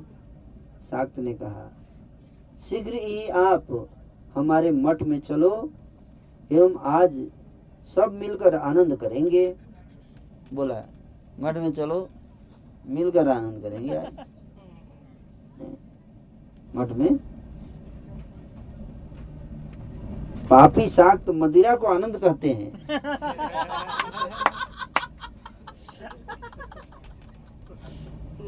तो महाप्रभु से बोले मिल के करते हैं आज आनंद, चलो आ जाओ। सन्यासी आ जाओ, चलो। यह समझकर गौचंद्र व नित्यानंद दोनों हंसने लगे। प्रभु ने कहा, मैं आनंद के लिए आ रहा हूँ। तुम आगे जाकर शीघ्र आयोजन करो।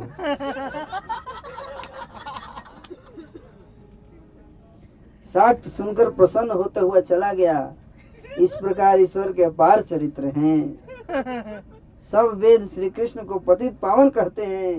इसी कारण प्रभु ने साक्त से भी वार्तालाप किया। तत्व है ये, तत्व। पतित था, उसको पावन करना था, इसलिए वार्तालाप किया प्रभु ने सब लोगों से कहा, इस साक्त का उद्धार हो गया। और इस साक्त के स्पर्श होने से अन्य सातों का भी निस्तार होगा। इस प्रकार श्री गौर सुंदर भगवान ने अपने अनेक प्रकार से सर्व लोगों का उद्धार किया। इस प्रकार सात साथ आनंद वार्ता करके श्री गौर हरि ने रेमुणा ग्राम में आगमन किया। हरे हरे रेमुनाय देखी निजा मूर्ति गोपीनाथ। विस्तर करिला नृत्य भक्तगण साथ। आपनार प्रेमे मत पासरी आपना रोदन करे न अति करिया करुणा। से करुणा सुनिते पाषाण काष्ठ द्रवे एवे ना द्रविल धर्म ध्वजी गण सबे इस प्रकार से रेमुना पहुँच गए और वहाँ पर पहुंचकर रेमुना में अपने ही स्वरूप श्री गोपीनाथ को देखकर प्रभु ने भक्त वृंदों के साथ विशेष रूप से नृत्य किया। अपने प्रेम में मत्र अपने को ही भूलकर अत्यंत करुणा करके प्रभु रोदन करने लगे। उस करुणा पूर्ण रोने को सुनकर पाषाण काष्ठ द्रवीभूत हो गए। उस समय केवल धर्म के ध्वजा धर्म ध्वजी अर्थात अपने को धर्मात्मा ज्ञानी मानने वाले वर्णाश्रम आसक्त लोगों के मन ही नहीं पिघले। सबके पिघल गए बाकी। ये जो धर्म ध्वजी है उनके मन नहीं पिघले। समझने का प्रयास कीजिए धर्म ध्वजी। हम्म? कोई है धर्म ध्वजी यहाँ मन नहीं पिघला तो मतलब धर्म ध्वजी। कुछ दिन में श्री गौर सुंदर महाप्रभु याजपुर नामक ब्राह्मणों के नगर में आगे पहुँचे। रेमुना से कहा है? तो रेमुना में क्या लीला हुई वो यहाँ नहीं बताए। हम लोग फास्ट वृंदावन दास ठाकुर फास्ट भाग गए। लेकिन इसको विस्तार से चैतन्य चरितामृत वर्णन किया कृष्णदास को राज गोस्वामी ने। है ना? हम लोग फास्ट जाएँगे जगन्नाथपुरी। लेट नहीं करेंगे। लीला का कथा नहीं होगा बीच में। रेमुना में कोई कथा नहीं है। सीधे जगन्नाथपुरी। कुछ दिन में श्री गौर सुंदर महाप्रभु रेमुना से याजपुर नामक ब्राह्मणों के नगर में पहुँचे। याजपुर जानते हैं? याजपुर ब्राह्मणों का नगर है। रामभद्र प्रभु वहीं पे पहुँचे हुए हैं याजपुर में। यहाँ आदि बराह का अद्भुत स्वरूप प्रकाश है याजपुर में जिसके दर्शन करने से बंधन नष्ट हो जाते हैं। जहाँ महातीर्थ रूपी बैतरणी नदी बह रही है जिसके दर्शन करते ही पाप स्वयं भाग जाते हैं। प्राणी मात्र इस नदी के पार होते ही देवगणों को ही चतुर्भुज रूप में दिखने लगते हैं। याजपुर के अंतर्गत नाभि गया है याजपुर में नाभि गया है जहाँ बिरजा देवी का स्थान है वहाँ से श्री पुरुषोत्तम क्षेत्र 40 कोस दूर है याजपुर से 40 कोस। याजपुर में जितने देवताओं के स्थान हैं उन सब के लाख वर्ष में भी नाम नहीं लिए जा सकते हैं। इतने देवता याजपुर में निवास करते हैं? याजपुर धाम की जहाँ देवालय नहीं हो ऐसा वहाँ कोई स्थान ही नहीं है। याजपुर ग्राम में केवल देवताओं का ही निवास है। सन्यासियों में शिरोमणि श्री गौर ने भक्त वृंद के साथ सर्वप्रथम दस अश्वमेध घाट पर स्नान किया याजपुर में।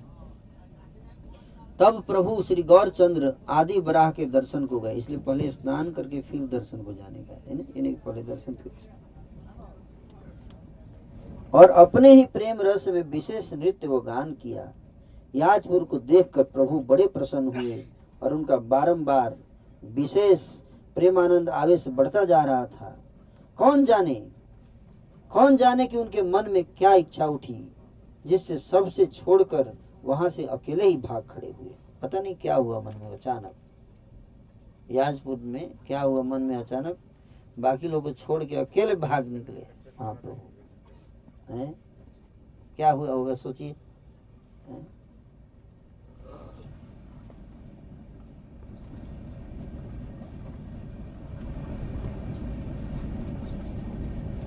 प्रभु को न देखकर, अब पता भी नहीं चला किसी को। इतना तेज़ी से भागे। ये दिमाग है कि नहीं? प्रभु को न देखकर सब बेवल हो गए और सब देवालयों में अन्वेषण करते करते भ्रमण करने लगे। दूसरे मंदिर में गए होंगे। प्रभु को ढूँढने पर जब कहीं पता न चला तो सब भक्त वृंद बड़े चिंतित हुए। श्री नित्यानंद ने कहा, सब लोग मन स्थिर करो। जिस कारण से गौरचंद्र गए हैं, उसे मैं जान गया। जाने लेकिन लेट से जाने। याजपुर ग्राम के अंतर्गत एकांत में समस्त ठाकुर हैं और जितने देवस्थान हैं, उन सब के दर्शन करेंगे। हम लोग बाद में जाएँगे, पहले दर्शन वर्शन करके जाएँगे। उनको जाने दो। हम लोग सब आज भिक्षा करके इसी जगह में रहेंगे। प्रभु कल यहीं मिलेंगे। तो वहीं बोले, घबराने की ज़रूरत नहीं, वो आ जाएँगे। रहते हैं, कल ही वो आके यहाँ मिलेंगे। सब भक्तों ने उसी प्रकार किया, भिक्षा लाकर सबने भोजन किया। प्रभु गौरचंद्र भी समस्त याजपुर ग्राम में भ्रमण करके जितने पुण्य स्थान वहाँ थे, उन सबको देखकर जहाँ समस्त भक्त बैठे थे, दूसरे दिन वहीं पर आकर मिले। उन्हें देखकर सब भक्त वृंद हरी हरी कहते हुए आश्चर्य करके उठ खड़े हुए। तो वहाँ हम लोग अकेले दर्शन करने गए। इन्हें की वेट कर रहे हैं सबको साथ में आ रहे हैं कि नहीं आ रहे हैं? कि नहीं? लोग धाम में पहुँच गए तो इंतज़ार मत कीजिए किसी का, दर्शन करने जाके दर्शन वर्शन करके आ जाए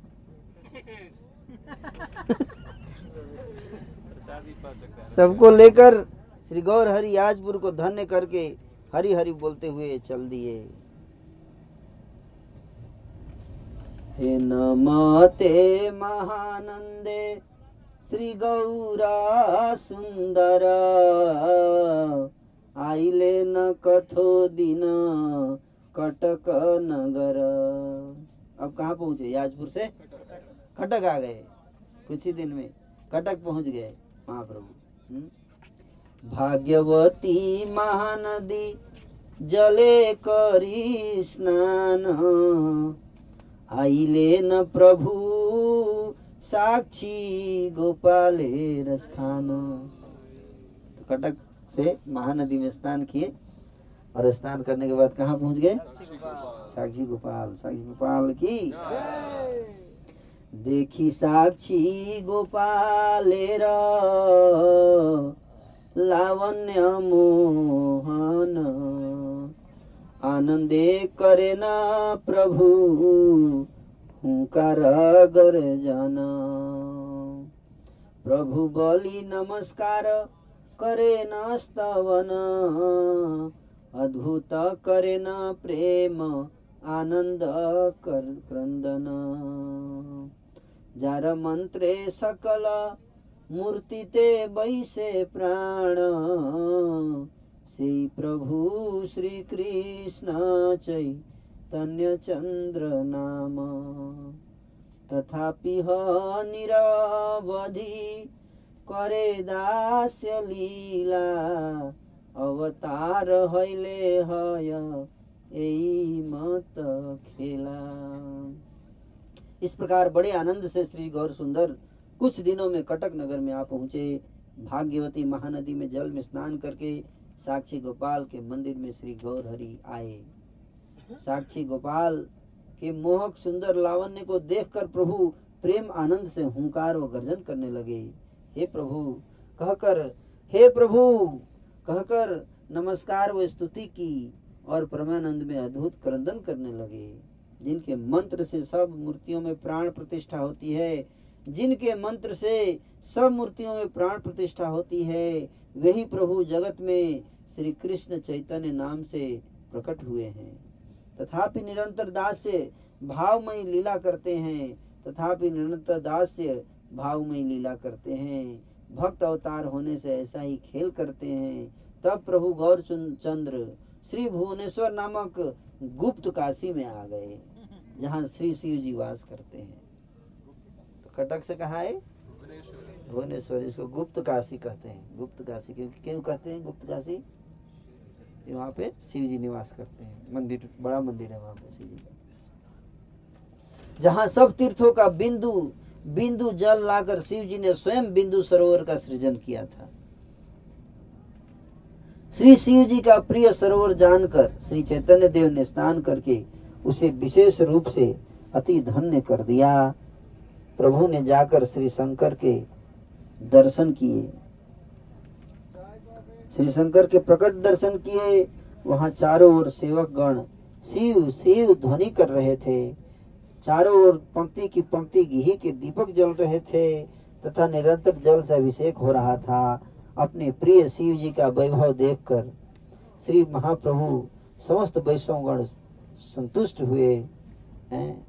जिनके चरणारविंद के रस में मत होकर शिव जी को वस्त्र धारण का भी ज्ञान नहीं है। ऐसे प्रभु शिव के सम्मुख नृत्य करने लगे। शिव जी के आगे आनंद पूर्वक नृत्य गान करके श्री गौरचंद्र उस रात्रि को उसी ग्राम में रहे। जिस प्रकार शिव जी को वह स्थान प्राप्त हुआ उस कथा को स्कंद पुराण के आदेश अनुसार सुनो।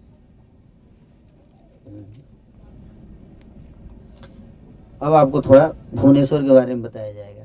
ठीक है ना? उड़िया देश का एक प्रसिद्ध नगर है भुवनेश्वर।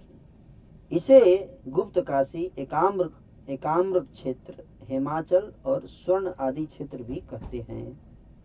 श्री भुवनेश्वर मंदिर के पास ही एक प्रकाश कुंड है जिसका नाम है बिंदु सरोवर। आप इस कितने लोग गए हैं उस मंदिर में? मंदिर में गए? शिव जी के मंदिर? इसके तीर पर श्री अनंत वासुदेव का मंदिर है। इस सरोवर में श्री मदन मोहन तथा श्री अनंत वासुदेव भगवान की चंदन यात्रा जल के लिए आदि उत्सव संपादित होते हैं। बिंदु सरोवर की उत्पत्ति का विवरण इस प्रकार है। एक बार भुवनेश्वरी देवी ने एक बार भुवनेश्वरी देवी ने श्री शंकर के मुख से वाराणसी से भी अधिक महात्म्य वाले एक एकाम्र एकाम्र वन का नाम सुना। भुवनेश्वरी देवी कौन है? पार्वती। तो उन्होंने शिव जी के मुख से एक एकाम्रक एकाम्रक वन की महिमा सुनी और शिव जी ने बताया कि ये वन जो है वो काशी से भी महान इसका स्थान है। वह गोपालिनी मूर्ति धारण कर उस वन में विचरने लगी। कृत्री तथा वास नाम के दो असुर। कृत्री तथा वास नाम के दो असुर गोपालिनी के सौंदर्य पर आकृष्ट हो गए, उठे श्री भुवनेश्वरी गोपालिनी ने पहले ही श्री महादेव जी के मुख से उनके संबंध में सुन रखा था और उसे यह पता था कि वे दोनों इस, उसके पद प्रहार से मर जाएँगे। एक दिन जब दोनों असुर गोपालिनी के पास आए तो देवी ने उन्हें चरणों की ठोकर से मार गिराया। गोपालिनी को बहुत परिश्रम हुआ और प्यास के मारे व्याकुल होकर सो गई। श्री महादेव जी ने अपने त्रिशूल से एक बापी बापी मतलब कुआँ खोदकर उसके पानी से गोपालिनी की प्यास बुझाई। वह बापी आज भी शंकर वापी नाम से प्रसिद्ध है। श्री भुवनेश्वरी की इच्छा से श्री महादेव जी ने एक स्थायी जलाशय वहाँ निर्माण किया और उसमें समस्त तीर्थों के आह्वान तथा उसकी प्रतिष्ठा के लिए यज्ञ कार्य हित ब्रह्मा जी को वृषभ, ब्रह्मा जी को वृषभ को भेजकर बुलावा भेजा। ब्रह्मा जी सब देवताओं सहित वहाँ आए और वृषभ जाकर मंदाकिनी आदि सब तीर्थों को बुला लाया।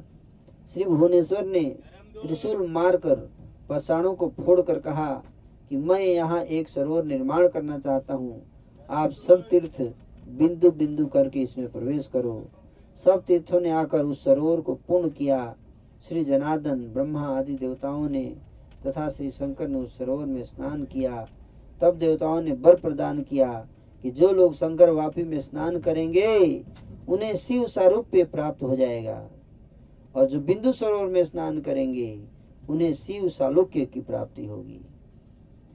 और श्री महाप्रभु जी ने भक्तों सहित अपने प्रिय भक्त श्री शंकर द्वारा निर्मित इस बिंदु सरोवर में स्नान किया। ठीक है? कर सकते स्नान। प्राचीन काल में पार्वती सहित श्री शिव जी अनेक समय तक एक परम एकांत स्थान पर काशी में रहे। पीछे गौरी सहित श्री शिव जी तो कैलाश को चले गए। तत्पश्चात मनुष्य व राजागण काशी में विलास करने लगे। तब काशीराज नामक एक राजा हुआ जो शिव जी की पूजा करके काशीपुरी का भोग करने लगा। देववश आकर उसको काल पास ने घेरा।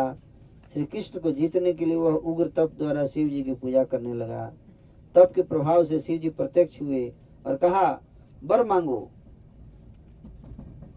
तब राजा ने बर मांगा, प्रभु, तुम्हारे चरणों में एक वर माँगता हूँ कि मैं रण में कृष्ण को जीत सकूँ।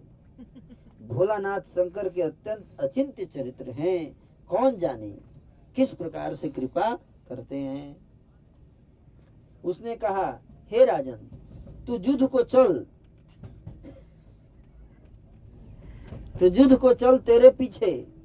मैं सब गणों, भूत प्रेत आदि सहित विद्यमान हूँ। तुझे जीतने की किसमें सामर्थ्य है?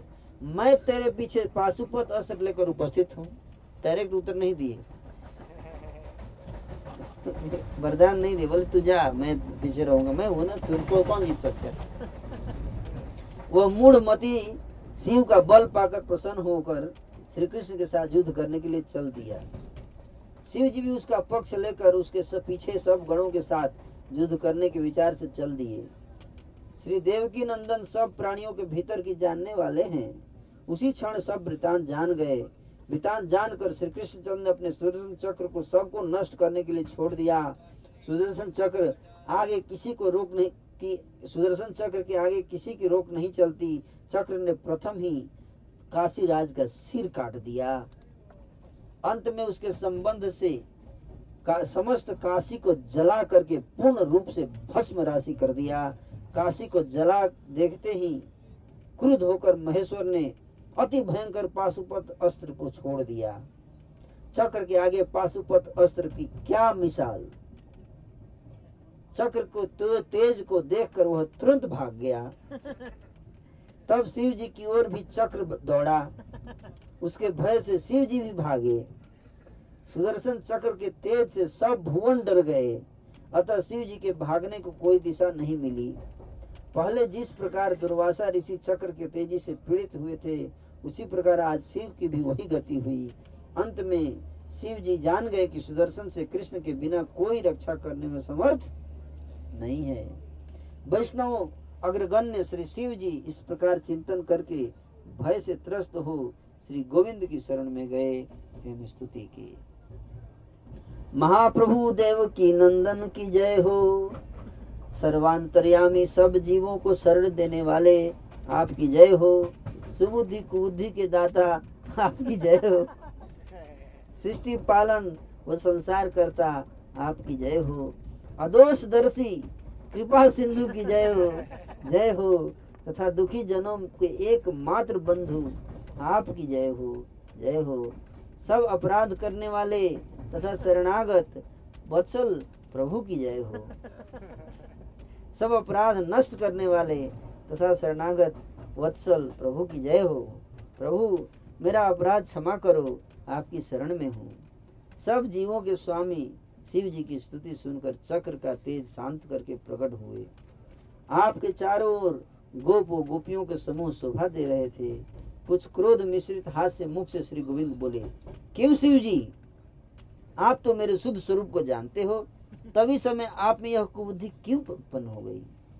अधम काशीराज तुक्ष कीड़ा है। अधम काशीराज तुक्ष कीड़ा है जिसके लिए आपने मेरे साथ युद्ध किया। देखते ही यह मेरा सुदर्शन चक्र है जिसका पराक्रम आप भी सहन नहीं कर पाते। ब्रह्मास पाशुपत आदि जितने भी बड़े अचूक महास्त्र हैं वे भी सुदर्शन चक्र को रोक नहीं सक, कर सकते। यह उनके स्वामी को भी मारने को उदत रहता है। पृथ्वी पर आपके अतिरिक्त मैं और किसी को नहीं देखता जो मेरा अनादर करने की धृष्टता करे। प्रभु के कुछ क्रोध भरे शब्द सुनकर शिव जी मन में बड़े कंपित हुए। तब अंत में प्रभु के चरण कमल पकड़कर शिव जी आत्म निवेदन करने लगे। बोले, हे प्रभु, सब संसार आपके अधीन है। स्वतंत्र होने की किसमें सामर्थ्य है? जिस प्रकार वायु सुखे तिनके को उड़ाती है, उसी प्रकार समस्त भुवन आपके परतंत्र हैं। हे प्रभु, आप जो कराते हो, जीव वही करते हैं। ऐसा कौन है जो आपकी माया के पार जा सके? फिर आपने तो मुझे अहंकार विशेष रूप से दे रखा है। अहंकार डिपार्टमेंट के इंचार्ज है लेकिन फिर तो आपने तो मुझे अहंकार विशेष रूप से दे रखा है, जिससे मैं अपने से बड़ा किसी को नहीं देखता। है कि नहीं? शिव जी को एक थोड़ी दिया हमें भी दिया है। ये चीज़ हमें भी दे रखा है। आपकी माया ही प्रभु आपकी माया ही प्रभु मेरी दुर्गति कर रही। मैं क्या करूँ? मैं क्या करूँ? मैं अस्वतंत्र अस्वतंत्र बुद्धि वाला हूँ। आपके चरण कमल ही मेरे एकमात्र जीवन है। वन में पड़ा हुआ, इन्हीं का ध्यान करता रहता हूँ। तो भी आप ही मुझसे अहंकार कराते हो प्रभु। मैं क्या करूँ? जो आपकी इच्छा। तथापि प्रभु, मैंने अपराध किया है। सब क्षमा करके मेरे ऊपर अनुग्रह करिए। मुझसे ऐसी कुबुद्धि जिससे फिर न बन पड़े, दया करके प्रभु, यही बर दीजिए।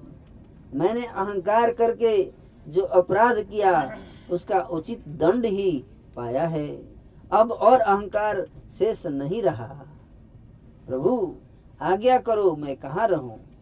और आपके अतिरिक्त किसके चरणों में निवेदन करूँ? काशी को तो आपने जला दिया। शिव जी के वाक्यों को सुनकर प्रभु हंसे तथा कृपा करके बोले, हे शिव जी, सुनिए। आपको एक दिव्य स्थान देता हूँ। वहाँ आप सब गणों सहित निवास करो। एकाम्रक वन नामक मनोहर स्थान है, जहाँ आप कोटि लिंगेश्वर नाम से रहो। वह भी वाराणसी के तुल्य सुंदर नगरी है, और उसी जगह मेरी एक गोपनीय पुरी भी है। हे शिव, आज मैं आपसे उसे कहता हूँ, मेरी उस पुरी के मर्म को कोई नहीं जानता। समुद्र के तट पर वह स्थान है। बट के मूल में अति रम्य स्थान नीलाचल नामक श्री पुरुषोत्तम क्षेत्र है। जिस समय काल अनंत ब्रह्मांडों को नाश करता है, तब भी उस स्थान का कुछ भी नहीं बिगड़ता। उस स्थान में सदा ही मेरा निवास है। वही नित्य प्रति मेरा भोजन होता है। वहीं पर नित्य प्रति मेरा भोजन होता है। उस स्थान के प्रभाव से दस योजन भूमि में चालीस कोष में जितने जंतु कृमि आदि रहते हैं सबको देवतागण चतुर्भुज स्वरूप में देखते हैं। उस स्थान में शरीर छोड़ना शुभ कहा है। उस स्थान में नींद लेने से समाधि का फल होता है।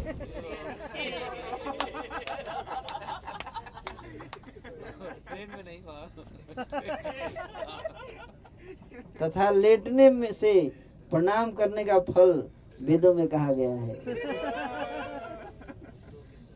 तो इतना तो मिल ही जाएगा सबको है कि नहीं? बाकी अगर कुछ नहीं ला पाए, लेके आप सके भ्रमण करने से परिक्रमा का फल प्राप्त होता है। और जहाँ कथा मात्र से मेरी स्तुति हो जाती है, उस क्षेत्र का ऐसा अति निर्मल प्रभाव है, वहाँ अपवित्र वस्तु खाने पर भी, वहाँ अपवित्र वस्तु मछली खाने पर भी हविष्य से अन्न का फल प्राप्त होता है। मेरे ही नाम वाला यह वह स्थान इतना सर्वाधिक प्रिय है।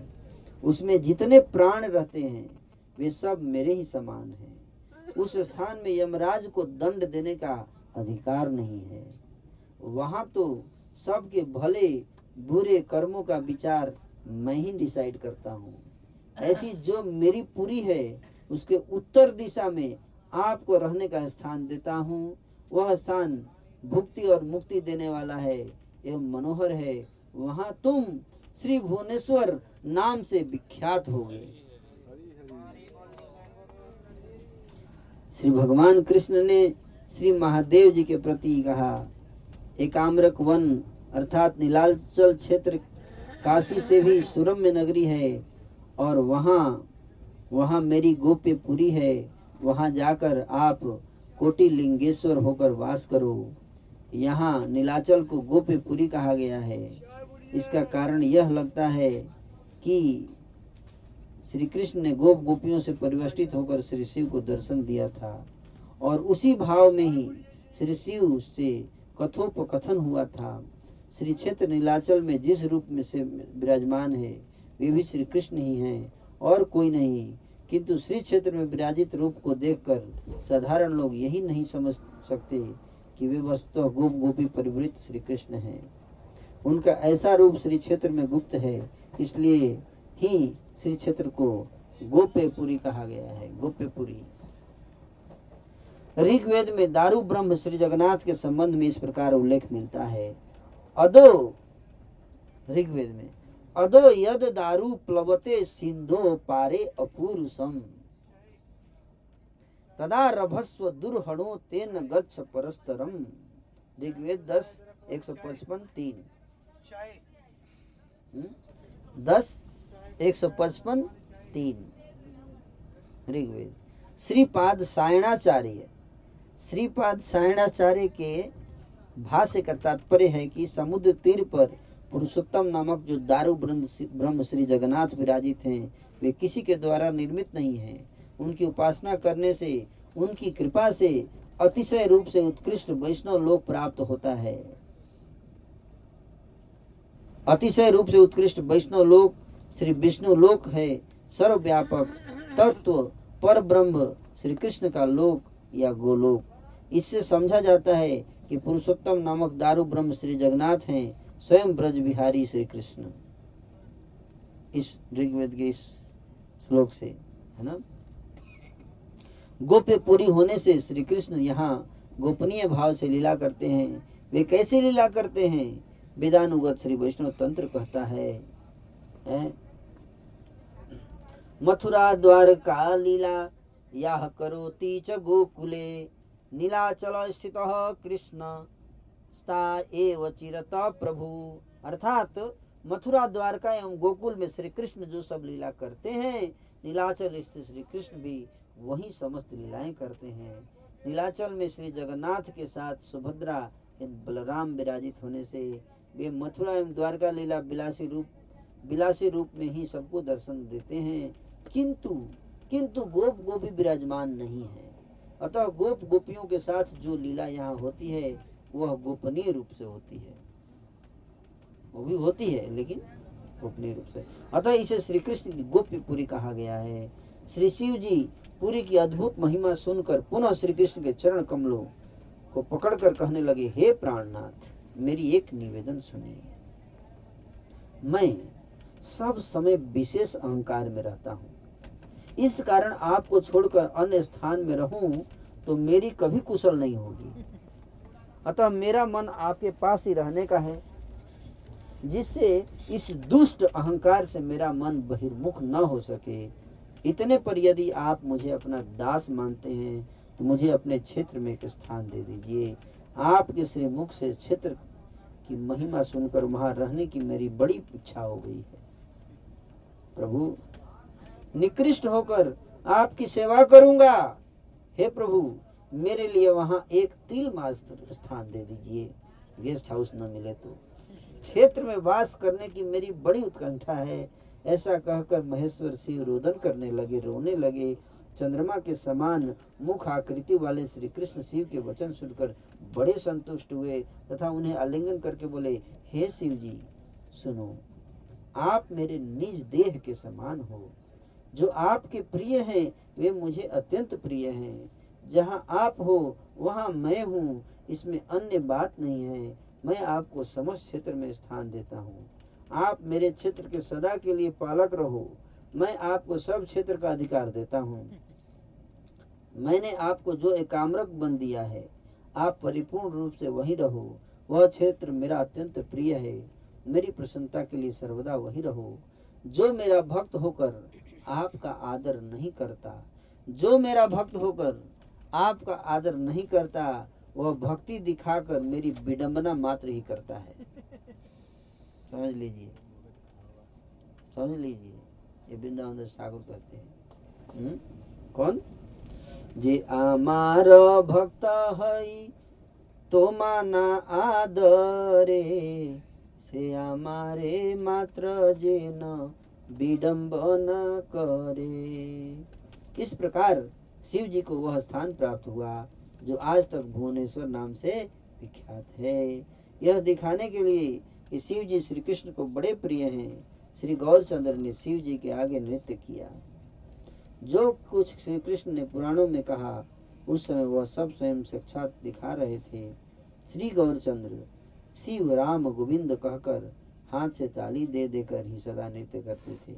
शिव, राम और गोविंद बार बार बोलते थे। हाथ से ताली बजाते थे। स्वयं गौरचंद्र भक्त वृंद के साथ भुवनेश्वर गए और वहाँ सबने शिव जी की पूजा की। जो शिक्षा गुरु भगवान की शिक्षा नहीं मानते, वे सब लोग अपने दोष से दुख पाते हैं। उस शिव ग्राम में भक्त वृंद के साथ गौरचंद्र शिवलिंग के दर्शन करते करते बड़े आनंद में उमड़ रहे थे। एक बड़े एकांत स्थान में एक शिव मंदिर को देखकर श्री गौर सुंदर भगवान बड़े प्रसन्न हुए। उस ग्राम में जितने देवालय थे, उन सबको श्री गौरांग सुंदर ने देखा। इस प्रकार सब मार्ग बड़ी प्रसन्नता से चलकर प्रभु कमलपुर में आए। भुवनेश्वर से कहा गए? कमलपुर कमलपुर। श्री देव मंदिर की ध्वजा दूर से देखते ही कमलपुर से देखा था। जगन्नाथ मंदिर की ध्वजा। देखते ही श्री प्रभु प्रेमानंद सागर में डूब गए।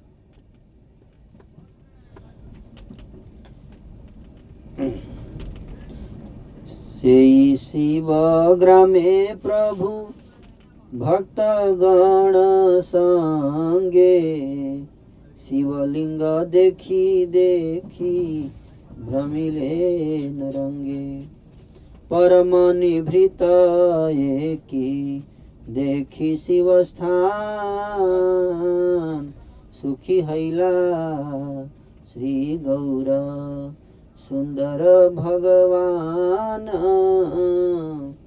সেই গ্রামে যতেক আছয় দেবালয় সকল দেখিলা শ্রী গৌরাঙ্গ মহাশয়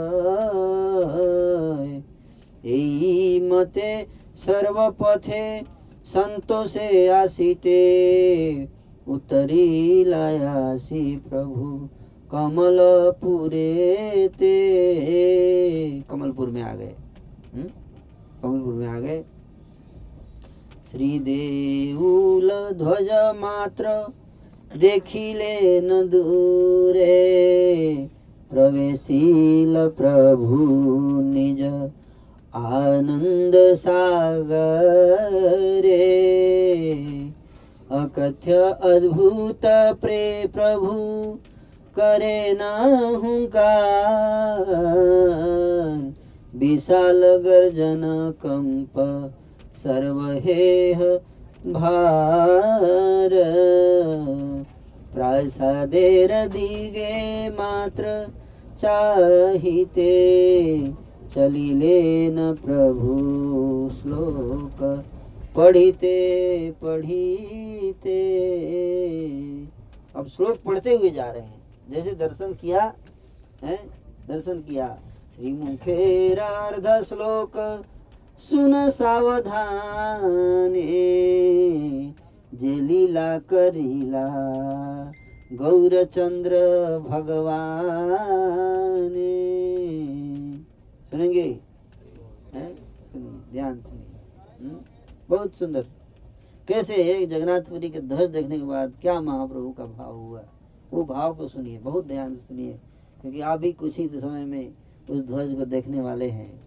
हरी बोल हरी बोल श्री देव मंदिर की ध्वजा दूर से देखते ही श्री प्रभु अपने प्रेमानंद सागर में डूब गए। श्री गौरचंद्र प्रभु, अकथनीय अकथनीय, उसे कहा कहा नहीं जा सकता। और अद्भुत हुंकार करने लगे। अद्भुत हुंकार हुंकार करने लगे? विशाल गर्जन के साथ शरीर में कंप व सात्विक विकार प्रकट हो उठे। प्रभु मंदिर की ओर देखते देखते तथा श्लोक पढ़ते पढ़ते श्लोक भी पढ़ना है। क्या करना है? कौन सा श्लोक याद है? नहीं याद है। ऐसे ही चले जाएँगे, हाथ धुलाते, हाथ बैग पकड़ के। श्लोक पकड़ के जाइए, श्लोक। श्लोक। वहाँ जाकर श्लोक पढ़िए हैं, कह रहे हैं कि देखते देखते और श्लोक पढ़ते पढ़ते प्रेमानंद से चल रहे थे। श्री मुख से निकले आधे श्लोक को सावधानी से सुनो। हैं? आधे श्लोक को सावधानी से सुनिए। आधे श्लोक बताएँगे वृंदावन दास ठाकुर। हम्म? एवं गौर चंद्र भगवान ने तत्पश्चात जो लीला की उसे सुनो।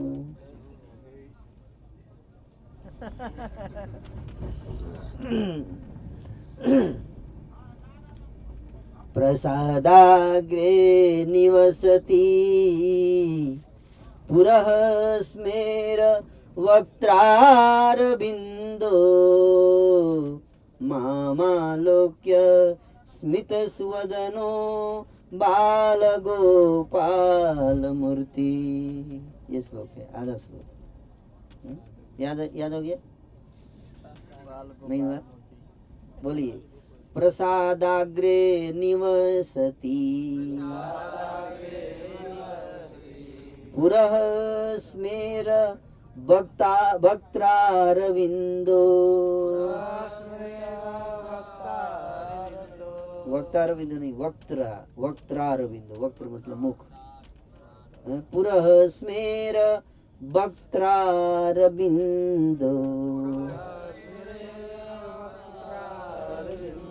મામાલોક્ય સ્મિત સુવદનો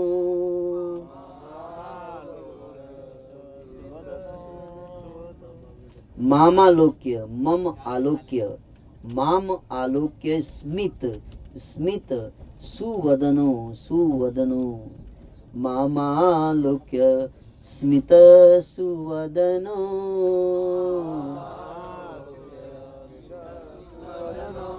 बाल गोपाल मूर्ति एक बार और पढ़िए। प्रसादाग्रे निवसति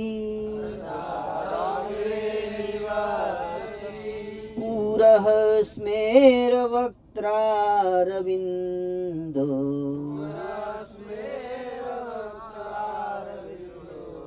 मामालोक्य स्मितसुवदनो।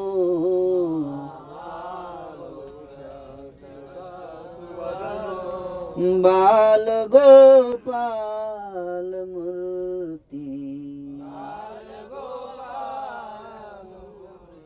अर्थ सुनिए।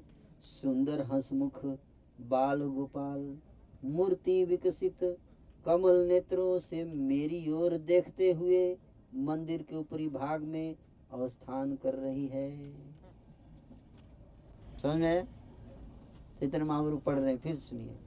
सुंदर हंसमुख, बाल गोपाल, कमल नेत्रों से मेरी ओर देखते हुए मंदिर के ऊपरी भाग में अवस्थान कर रहे हैं।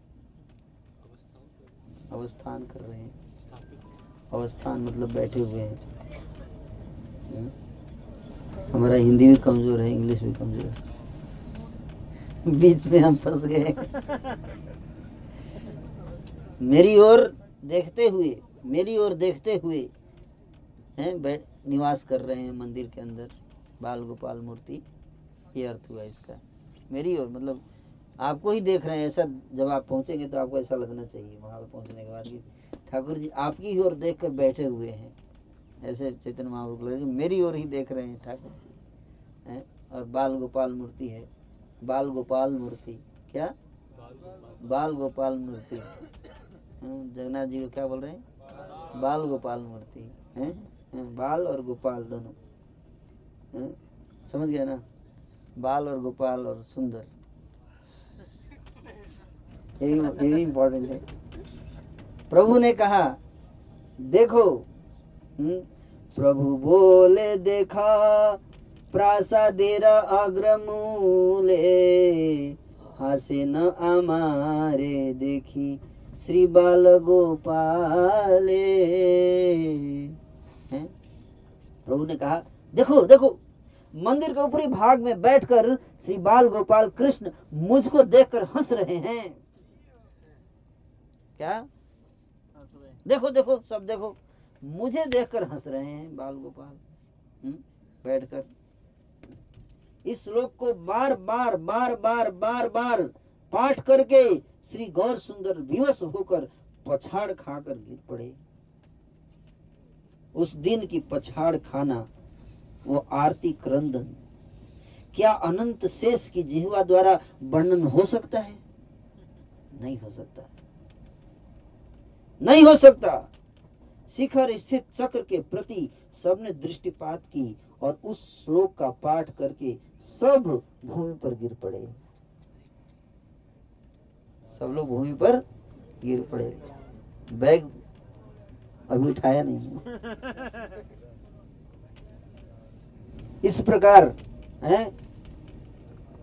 मत दंडवत हैते हैते सर्वपथे आई सेन प्रेम प्रकाशिते। इहार से बलि प्रेममय अवतार। जे शक्ति चैतन्य भई, दुई नैयार पथे जत देखाए सुकृत नरगण। तारा बोले, ईत साक्षात नारायण। चतुर्दिक बेढ़िया आई से भक्तगण। आनंद धाराय पूर्ण सभार नयन। सबे चारि दंडेर पथ प्रेमेर आश्वेसे प्रहरति नेते आसी, हैला प्रवेशे।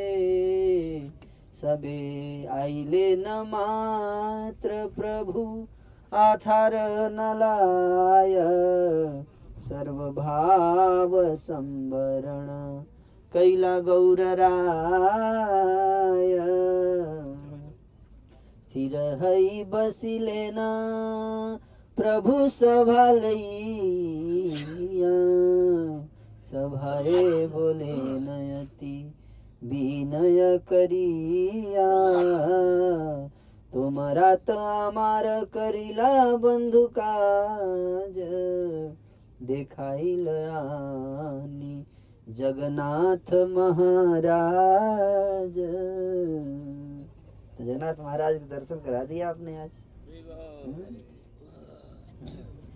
এবে এবে আগে তোমরা চলহ দেখিবারে আমি বাজাইব আগে তাহা বল মোরে মুকুন্দ বলে না তবে তুমি আগে যাও ভাল বলি চলিলে না শ্রী গৌরাঙ্গ রাও मत सिंह गति जिनी चलिला सत्वर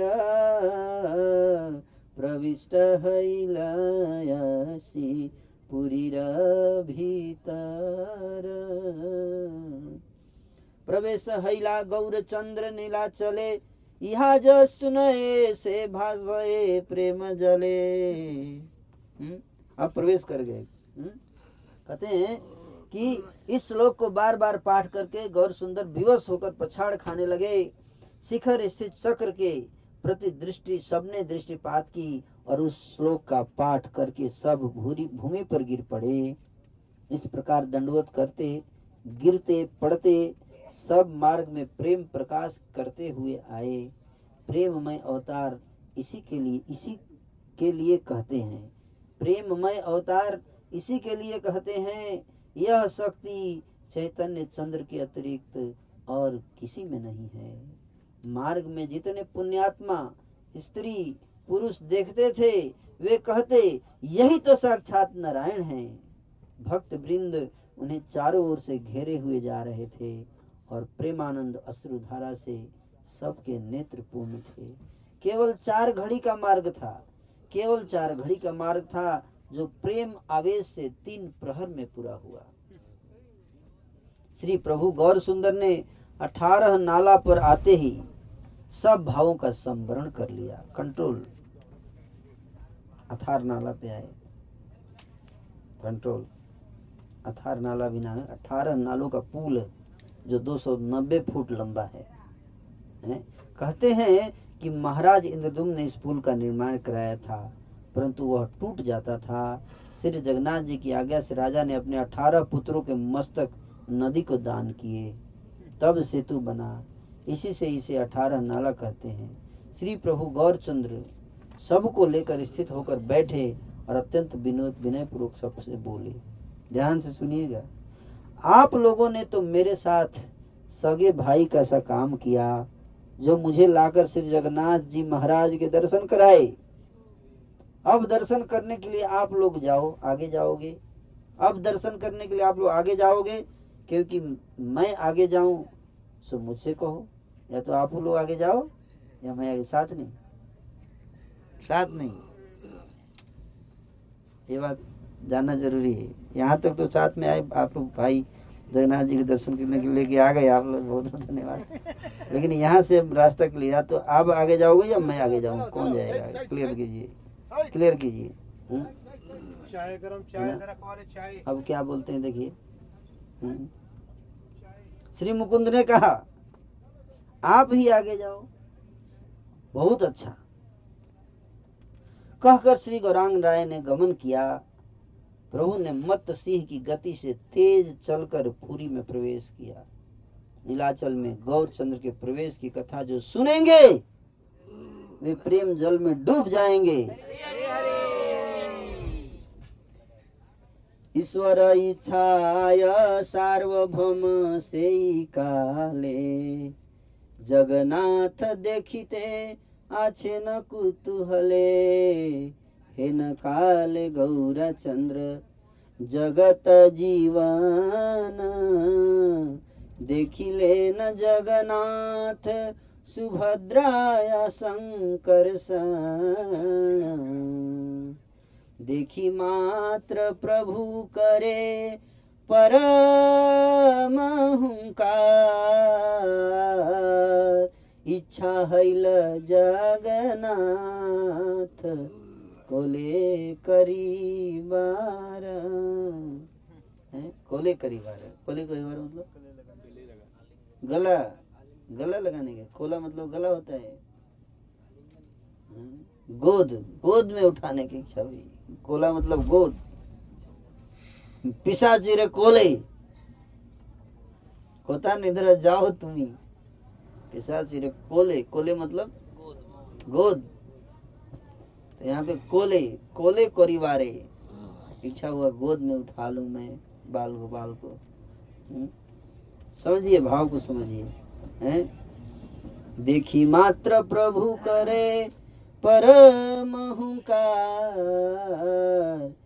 इच्छा हैल जगन्नाथ कोले करिवार।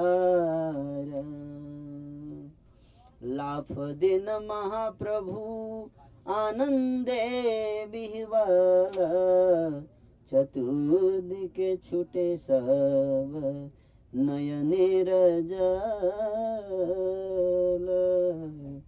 क्षणिक पडिला है आनन्दे मूर्छित के बुझाए ईश्वरेर अगाध चरित। अज्ञ पडिहारी सब उठिल मारिते। आथे व्यथे सार्वभौम पडिला पृष्ठे ते। हृदय चिन्तिला सार्वभौम महाशय यही शक्ति मनुष्य कौन काले नय। ईश्वर की इच्छा से श्री सार्वभौम भट्टाचार्य अनायास ही श्री जगन्नाथ दर्शन के लिए उसी समय आए हुए थे, जब महाप्रभु इधर से जाएँगे, उधर से सर्वमंडाचार्य पहले ईश्वर की इच्छा थी ऐसी। उसी समय जगत जीवन, कौन? जगत जीवन। जगत जीवन श्री गौर सुंदर, है? श्री गौर चंद्र ने जगन्नाथ, सुभद्रा और बलराम के दर्शन किए और देखते ही श्री प्रभु विशेष ज़ोर से हुंकार करने लगे। और जगन्नाथ जी को आलिंगन करूँ, ऐसी इच्छा हुई। महाप्रभु आनंद में विह्वल होकर उछलने लगे और नेत्रों के जल चारों ओर पिचकारी की तरह छूट रहा था। महाप्रभु एक क्षण में ही आनंद विभोर हो, मूर्छित होकर गिर पड़े। अहो, ईश्वर के अगाध चरित्र को कौन समझ सकता है? मूर्ख मूर्ख रक्षण गण मारने को दौड़े। मूर्ख रक्षक गण मारने को दौड़े। कौन रक्षक गण है? पंडे। मूर्ख बता रहे हैं मूर्ख रक्षक गण मारने को दौड़े, तब सार्वभौम जैसे तैसे प्रभु के पीछे निवारणार्थ आ गए। सार्वभौम महाशय ने हृदय में विचार किया। विचार किया? क्या विचार किया? कि मनुष्य में इस प्रकार शक्ति तो किसी काल में होती ही नहीं। इतना अश्रु, इस प्रकार का लक्षण जो दिख रहा है, ये मनुष्य का लक्षण कभी नहीं हो सकता है। संभव नहीं है ये ये मनुष्य नहीं है ये।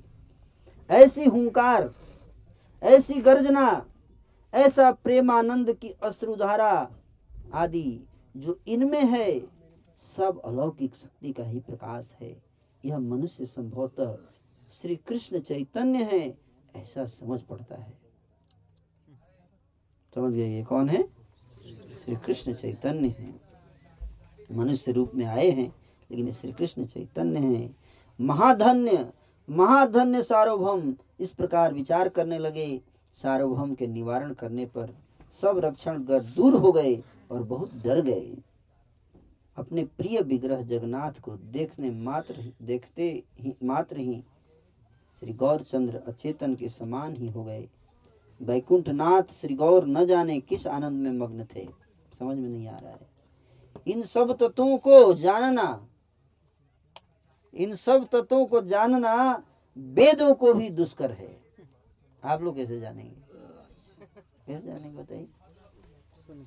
सुनते रहिए बस, जानिए गौरचंद्र प्रभु ही, गौरचंद्र प्रभु ही चतुर्व्यूह रूप, जगन्नाथ, बलराम, सुभद्रा एवं सुदर्शन इन चार रूपों से स्वयं सिंहासन पर सुख से विराज रहे थे। और आप ही उपासक होकर भक्ति कर रहे थे। उपास्य चार रूपों में और उपासक नीचे खड़ा है। दोनों एक ही व्यक्ति थे। उपास्य, उपासक। हम्म। इसी कारण इसी कारण उन ईश्वर की शक्ति को कौन समझ सकता है? अपने तत्व को प्रभु आप ही जानते हैं। वेद व भागवत इस प्रकार व्याख्या करते हैं। तथापि तथापि प्रभु जो लीला करते हैं, उसे वेद जीवों के उद्धार के कारण ही बतलाते हैं। गौरचंद्र, वैष्णव आवेश में मग्न हो गए। बाह्य ज्ञान जाता रहा, तथा प्रेम सिंधु में डूब गए। सार्वभौम स्वयं चारों तरफ़ संभाल रहे थे, परंतु प्रभु की आनंद मूर्छा नहीं टूट रही थी। तब अंत में सार्वभौम ने प्रभु को अपने भवन में ले जाने के लिए मन में विचार किया। प्रहरियों को संबोधन करके कहा, हे भाई, इस पुरुष रत्न को सब मिलकर उठा लो। रथ यात्रा के समय की डोरी खींचने वाले जितने अपने खास सेवक थे, उन्होंने प्रभु को गोदी में लेकर गमन किया। ईश्वर के चरित्र को कौन समझ सके? यदि श्री नित्यानंद प्रभु का दंड भंग न करते, यदि श्री नित्यानंद प्रभु का दंड भंग नहीं करते तो महाप्रभु अकेले मंदिर में न जाते। अकेले जाने से ही सार्वभौम को प्रभु की सेवा, उन्हें अपने घर ले जाने का सौभाग्य प्राप्त हुआ। यही गंभीरता है ईश्वर चरित्र की, जिसे श्री नित्यानंद जानते थे। नहीं जानते थे। देखो इस प्रकार सार्वभौम के मंदिर में प्रभु ने गमन किया। चारों ओर हर्ष ध्वनि। करते करते सब अति प्रसन्न चित्त से वहन करते जा रहे थे। उसी समय सिंह द्वार पर सब भक्त आकर मिले तथा सबका मन प्रसन्न हुआ। सबने परम अद्भुत ऐसा दृश्य देखा जैसे पिपीलिकाएँ अन्न लेकर जा रही हूँ। इस प्रकार प्रभु को अपने लोग, अनेक लोग उठाकर बड़े आनंद पूर्वक ले जा रहे थे। सिंह द्वार पर नमस्कार करके सब भक्तों ने प्रसन्न हो प्रभु के पीछे पीछे गमन किया। जब सब लोग प्रभु को उठाकर सार्वभौम के मंदिर में ले आए, तब दरवाजे की किवाड़ लगा दी गई। यह देखकर कि प्रभु के भक्तगण भी आ गए हैं। सार्वभौम का मन प्रसन्न हुआ।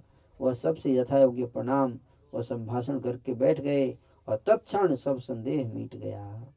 हरे कृष्णा हरे कृष्णा कृष्णा कृष्णा, हरे हरे हरे राम हरे राम राम राम, हरे हरे। तो इस प्रकार से हमने चैतन्य महाप्रभु को तो नीलाचल पहुँचा दिया। दर्शन भी करा दिया। अब प्रसाद के दर्शन होंगे। हरे कृष्णा।